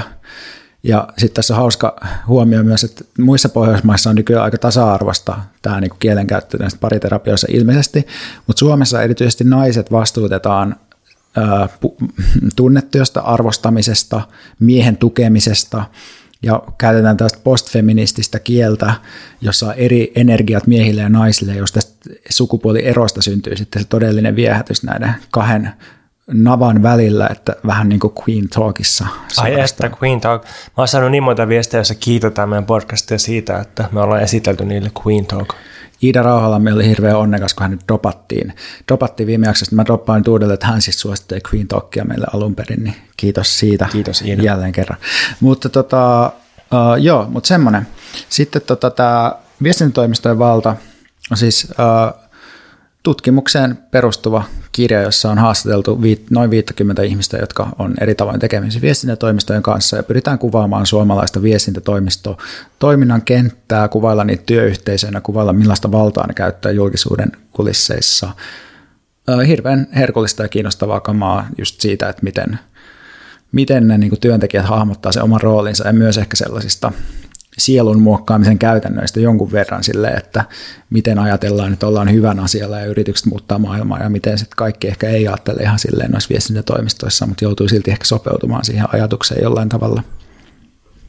Sitten yksi uh, soft-suositus, tästä tulee ehkä vielä hard-suositus joku päivä, kun me ollaan luettu, luettu tämä, mutta David Greberin ja David Wengrown Dawn of Everything jättimötkälle on suomennettu. Pontus just kertoi, että hänelle on tulossa Porvon kirjakeskukselta kilon paketti, ja mitä ilmeisimmin se on tämä kirja tota, uh, yhden kilon siika, eli, eli tota, antropologinen jätti, tai antropologian filosofiaan liittyvä jättimötkäle. Jonka ja arkeologiaan myös. Niin, kyllä, jonka on suomentanut mainio suomentaja Anna Tuomikoski, ja kuulemma suomennus on erittäin hyvä, mutta me palaamme varmaan tämän kirjan pariin sitten vähän myöhemmin, mutta tiedoksi vaan, että se on nyt saatavilla suomeksi. Mitä sä haluat suositella? Mä haluan tyrkyttää kuunnelmaa nimeltä Mies vihaaja, löytyy Yle Areenasta. Viimeinkin musta tuntuu nähdyltä ja kuululta.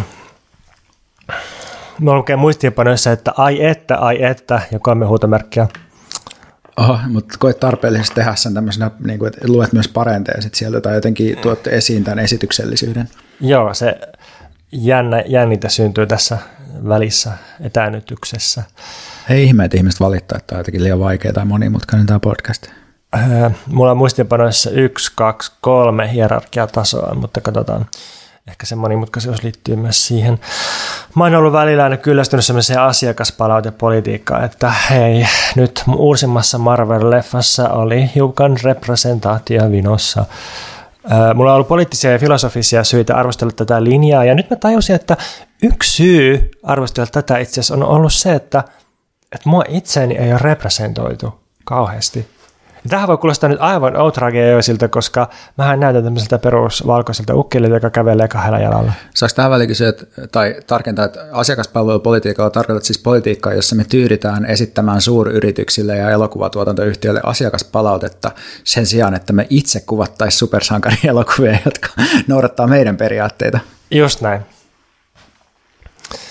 Niin, niin sitten mä tajusin, että että se representaatio, niin okei, okei, okay, siis to, totta kai niin kuin, siinä on valtava ero, että, että mun näköisiä ihmisiä on esitetty hirveän paljon ja esitetään koko ajan. Ja siinä on ihan valtava ero varmasti siihen, että jos on Suomessa elänyt rodullistettuna ja miten niin suomalaisessa mediassa on niin kuin ihan ulkonäöllisesti esitetty, niin totta kai, totta kai.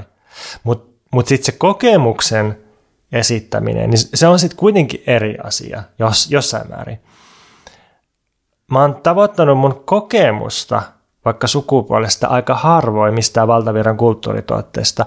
Ja mä oon vaan niin kuin hyväksynyt oikeastaan tajuamattani, että ne on aina jonkun muun tekemiä ja muita varten. En ole ollut mua varten, mutta, mutta mä oon oppinut käyttämään niitä ja, ja niin kuin mä, mä tiedän, että siis suuri osa ihmisistä varmasti kokee samalla tavalla, että monet ihan niin kuin Siis naisethan on puhunut siitä, että ne on oppinut katsomaan miesten tekemiä mieselokuvia silleen niin kuin samaistuen ja niin kuin muokaten, että kyse ei ole niistä siinä, mutta ei tarvitse olla kyse niistä ja näin. No, mutta oli miten oli, niin, niin nyt sitten tämä miesvihaaja kuunnelma, podcast-muotoinen radioteatteriesitys voisi ehkä sanoa, niin tämä nyt sitten kuvaakin mun perustavaa kokemusta erityisesti koulusta, sukupuolesta ja hierarkioista ja, ja miehistä kaikki asiat ei ihan osu, en kaikkeen samastu, mutta siis moni asia osuu ihan todella hyvin. Ja sitten mä luulin, että mä olin päässyt jo eroon tällaisesta miesviha-keskustelusta. Mehän tehtiin Veikka sun kanssa se yksi jakso Vihamme miehiä, josta ollaan monesti jälkikäteenkin puhuttu, kun se oli niin suosittu ja maalitettu sitten. Ja sitten sen jälkeen mulle tuli semmoinen, että no en mä jaksa tätä miesvihajuttua, että mä oon niin, niin yli tästä, mä oon kirjoittanut tästä, mä oon työstänyt asiaa, mä oon lukenut erilaisten miesvihaisten feministien kirjoituksia ja ei-miesvihaisten feministien. Nyt jotain muuta kuin tätä miesvihaa. Se on niin nähty juttu. Mutta ei se sitten ollutkaan, kun kuuntelin tämän kuunnelman. Tässä on jonkun verran semmoista perusmonologia, jota mä itsekin kirjoittanut, siis just tällaista, että Mä vihaan miehiä, mä vihaan seisaltaan kusevia liitelammikoita jälkeensä jättäviä miehiä, mä vihaan itkeviä masentuneita itsessäällissä kierskeleviä miehiä yksiöidessä sängyllä, mä vihaan menestyviä miehiä, jotka kuvittelee ansainneensa menestyksensä itse, Miehiä hyvin istuvissa puvuissa, miehiä kokouksissa puhumassa toisten päälle, miehiä paneeleissa pätemässä aiheesta, josta ei tiedä hevon vittua, miehiä lehdistötilaisuuksissa kehumassa itseä, miehiä, miehiä.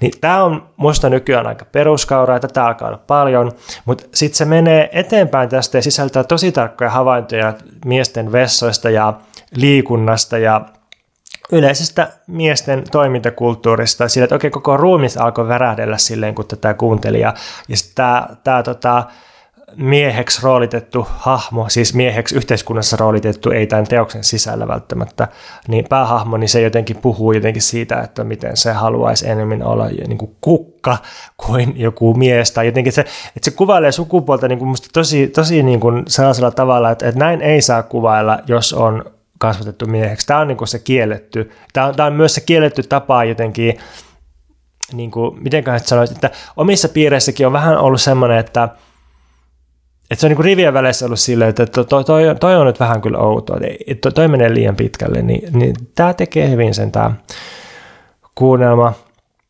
Ehkä, ehkä mä olisin itse suurena dramaturgina tässä poistanut tämän kuunnelmasta lopusta itseroskintaa ja metotasoilua, joka on minusta tarpeetonta. Mutta muuten mä suosittelen tätä ihan kaikille. Ää, siis Miesviha ja kuunnelma käsikirjoituksen tehnyt Juho Gröndal, Riikka Oksenen ohjannut ja pääroolissa Pietu Wikström. Ja sitten voin suositella, että tsekkaat meidän uusimman juhla live Q&A jakson, joka löytyy audiomuotoisena meidän Patreonista. Sitten mitäs muuta me voitaisiin vielä myydä tässä? Öö, käy, lähetä meille palautetta osoitteeseen mikä meitä vaivaa, gmail.com. Tilaa meidät Spotifyssa öö, tai missä tahansa palvelussa, jossa kuuntelet meitä. Tue meitä tilaamalla, hankkimalla meidän Patreon. Öö, osta joululahjaksi öö, itsellesi puolen tunnin segmentti tähän meidän seuraavaan jaksoon, maksaa 2000 euroa Uh, onko sinulla jotain vielä? Saa myös arvostella meitä podcast-palveluissa. Joo, ja, ja sitten tota... Jos sulla on tulossa TV-sarja, johon haluat kokeneita esiintyjiä, niin täällä olisi. Joo, siis me ollaan aika monipuolisia. Itse nyt näytän kuulemma Juhana Vartiaiselta, mutta et, tota, ihan, ihan hyvät replat lähtee kuitenkin. Joo, musta tuntuu, että mun pitää laiduttaa, että mä pääsen tota, esiintymiskuntaan, mutta tässä ehtii vielä. Joo, lähdetään lenkille.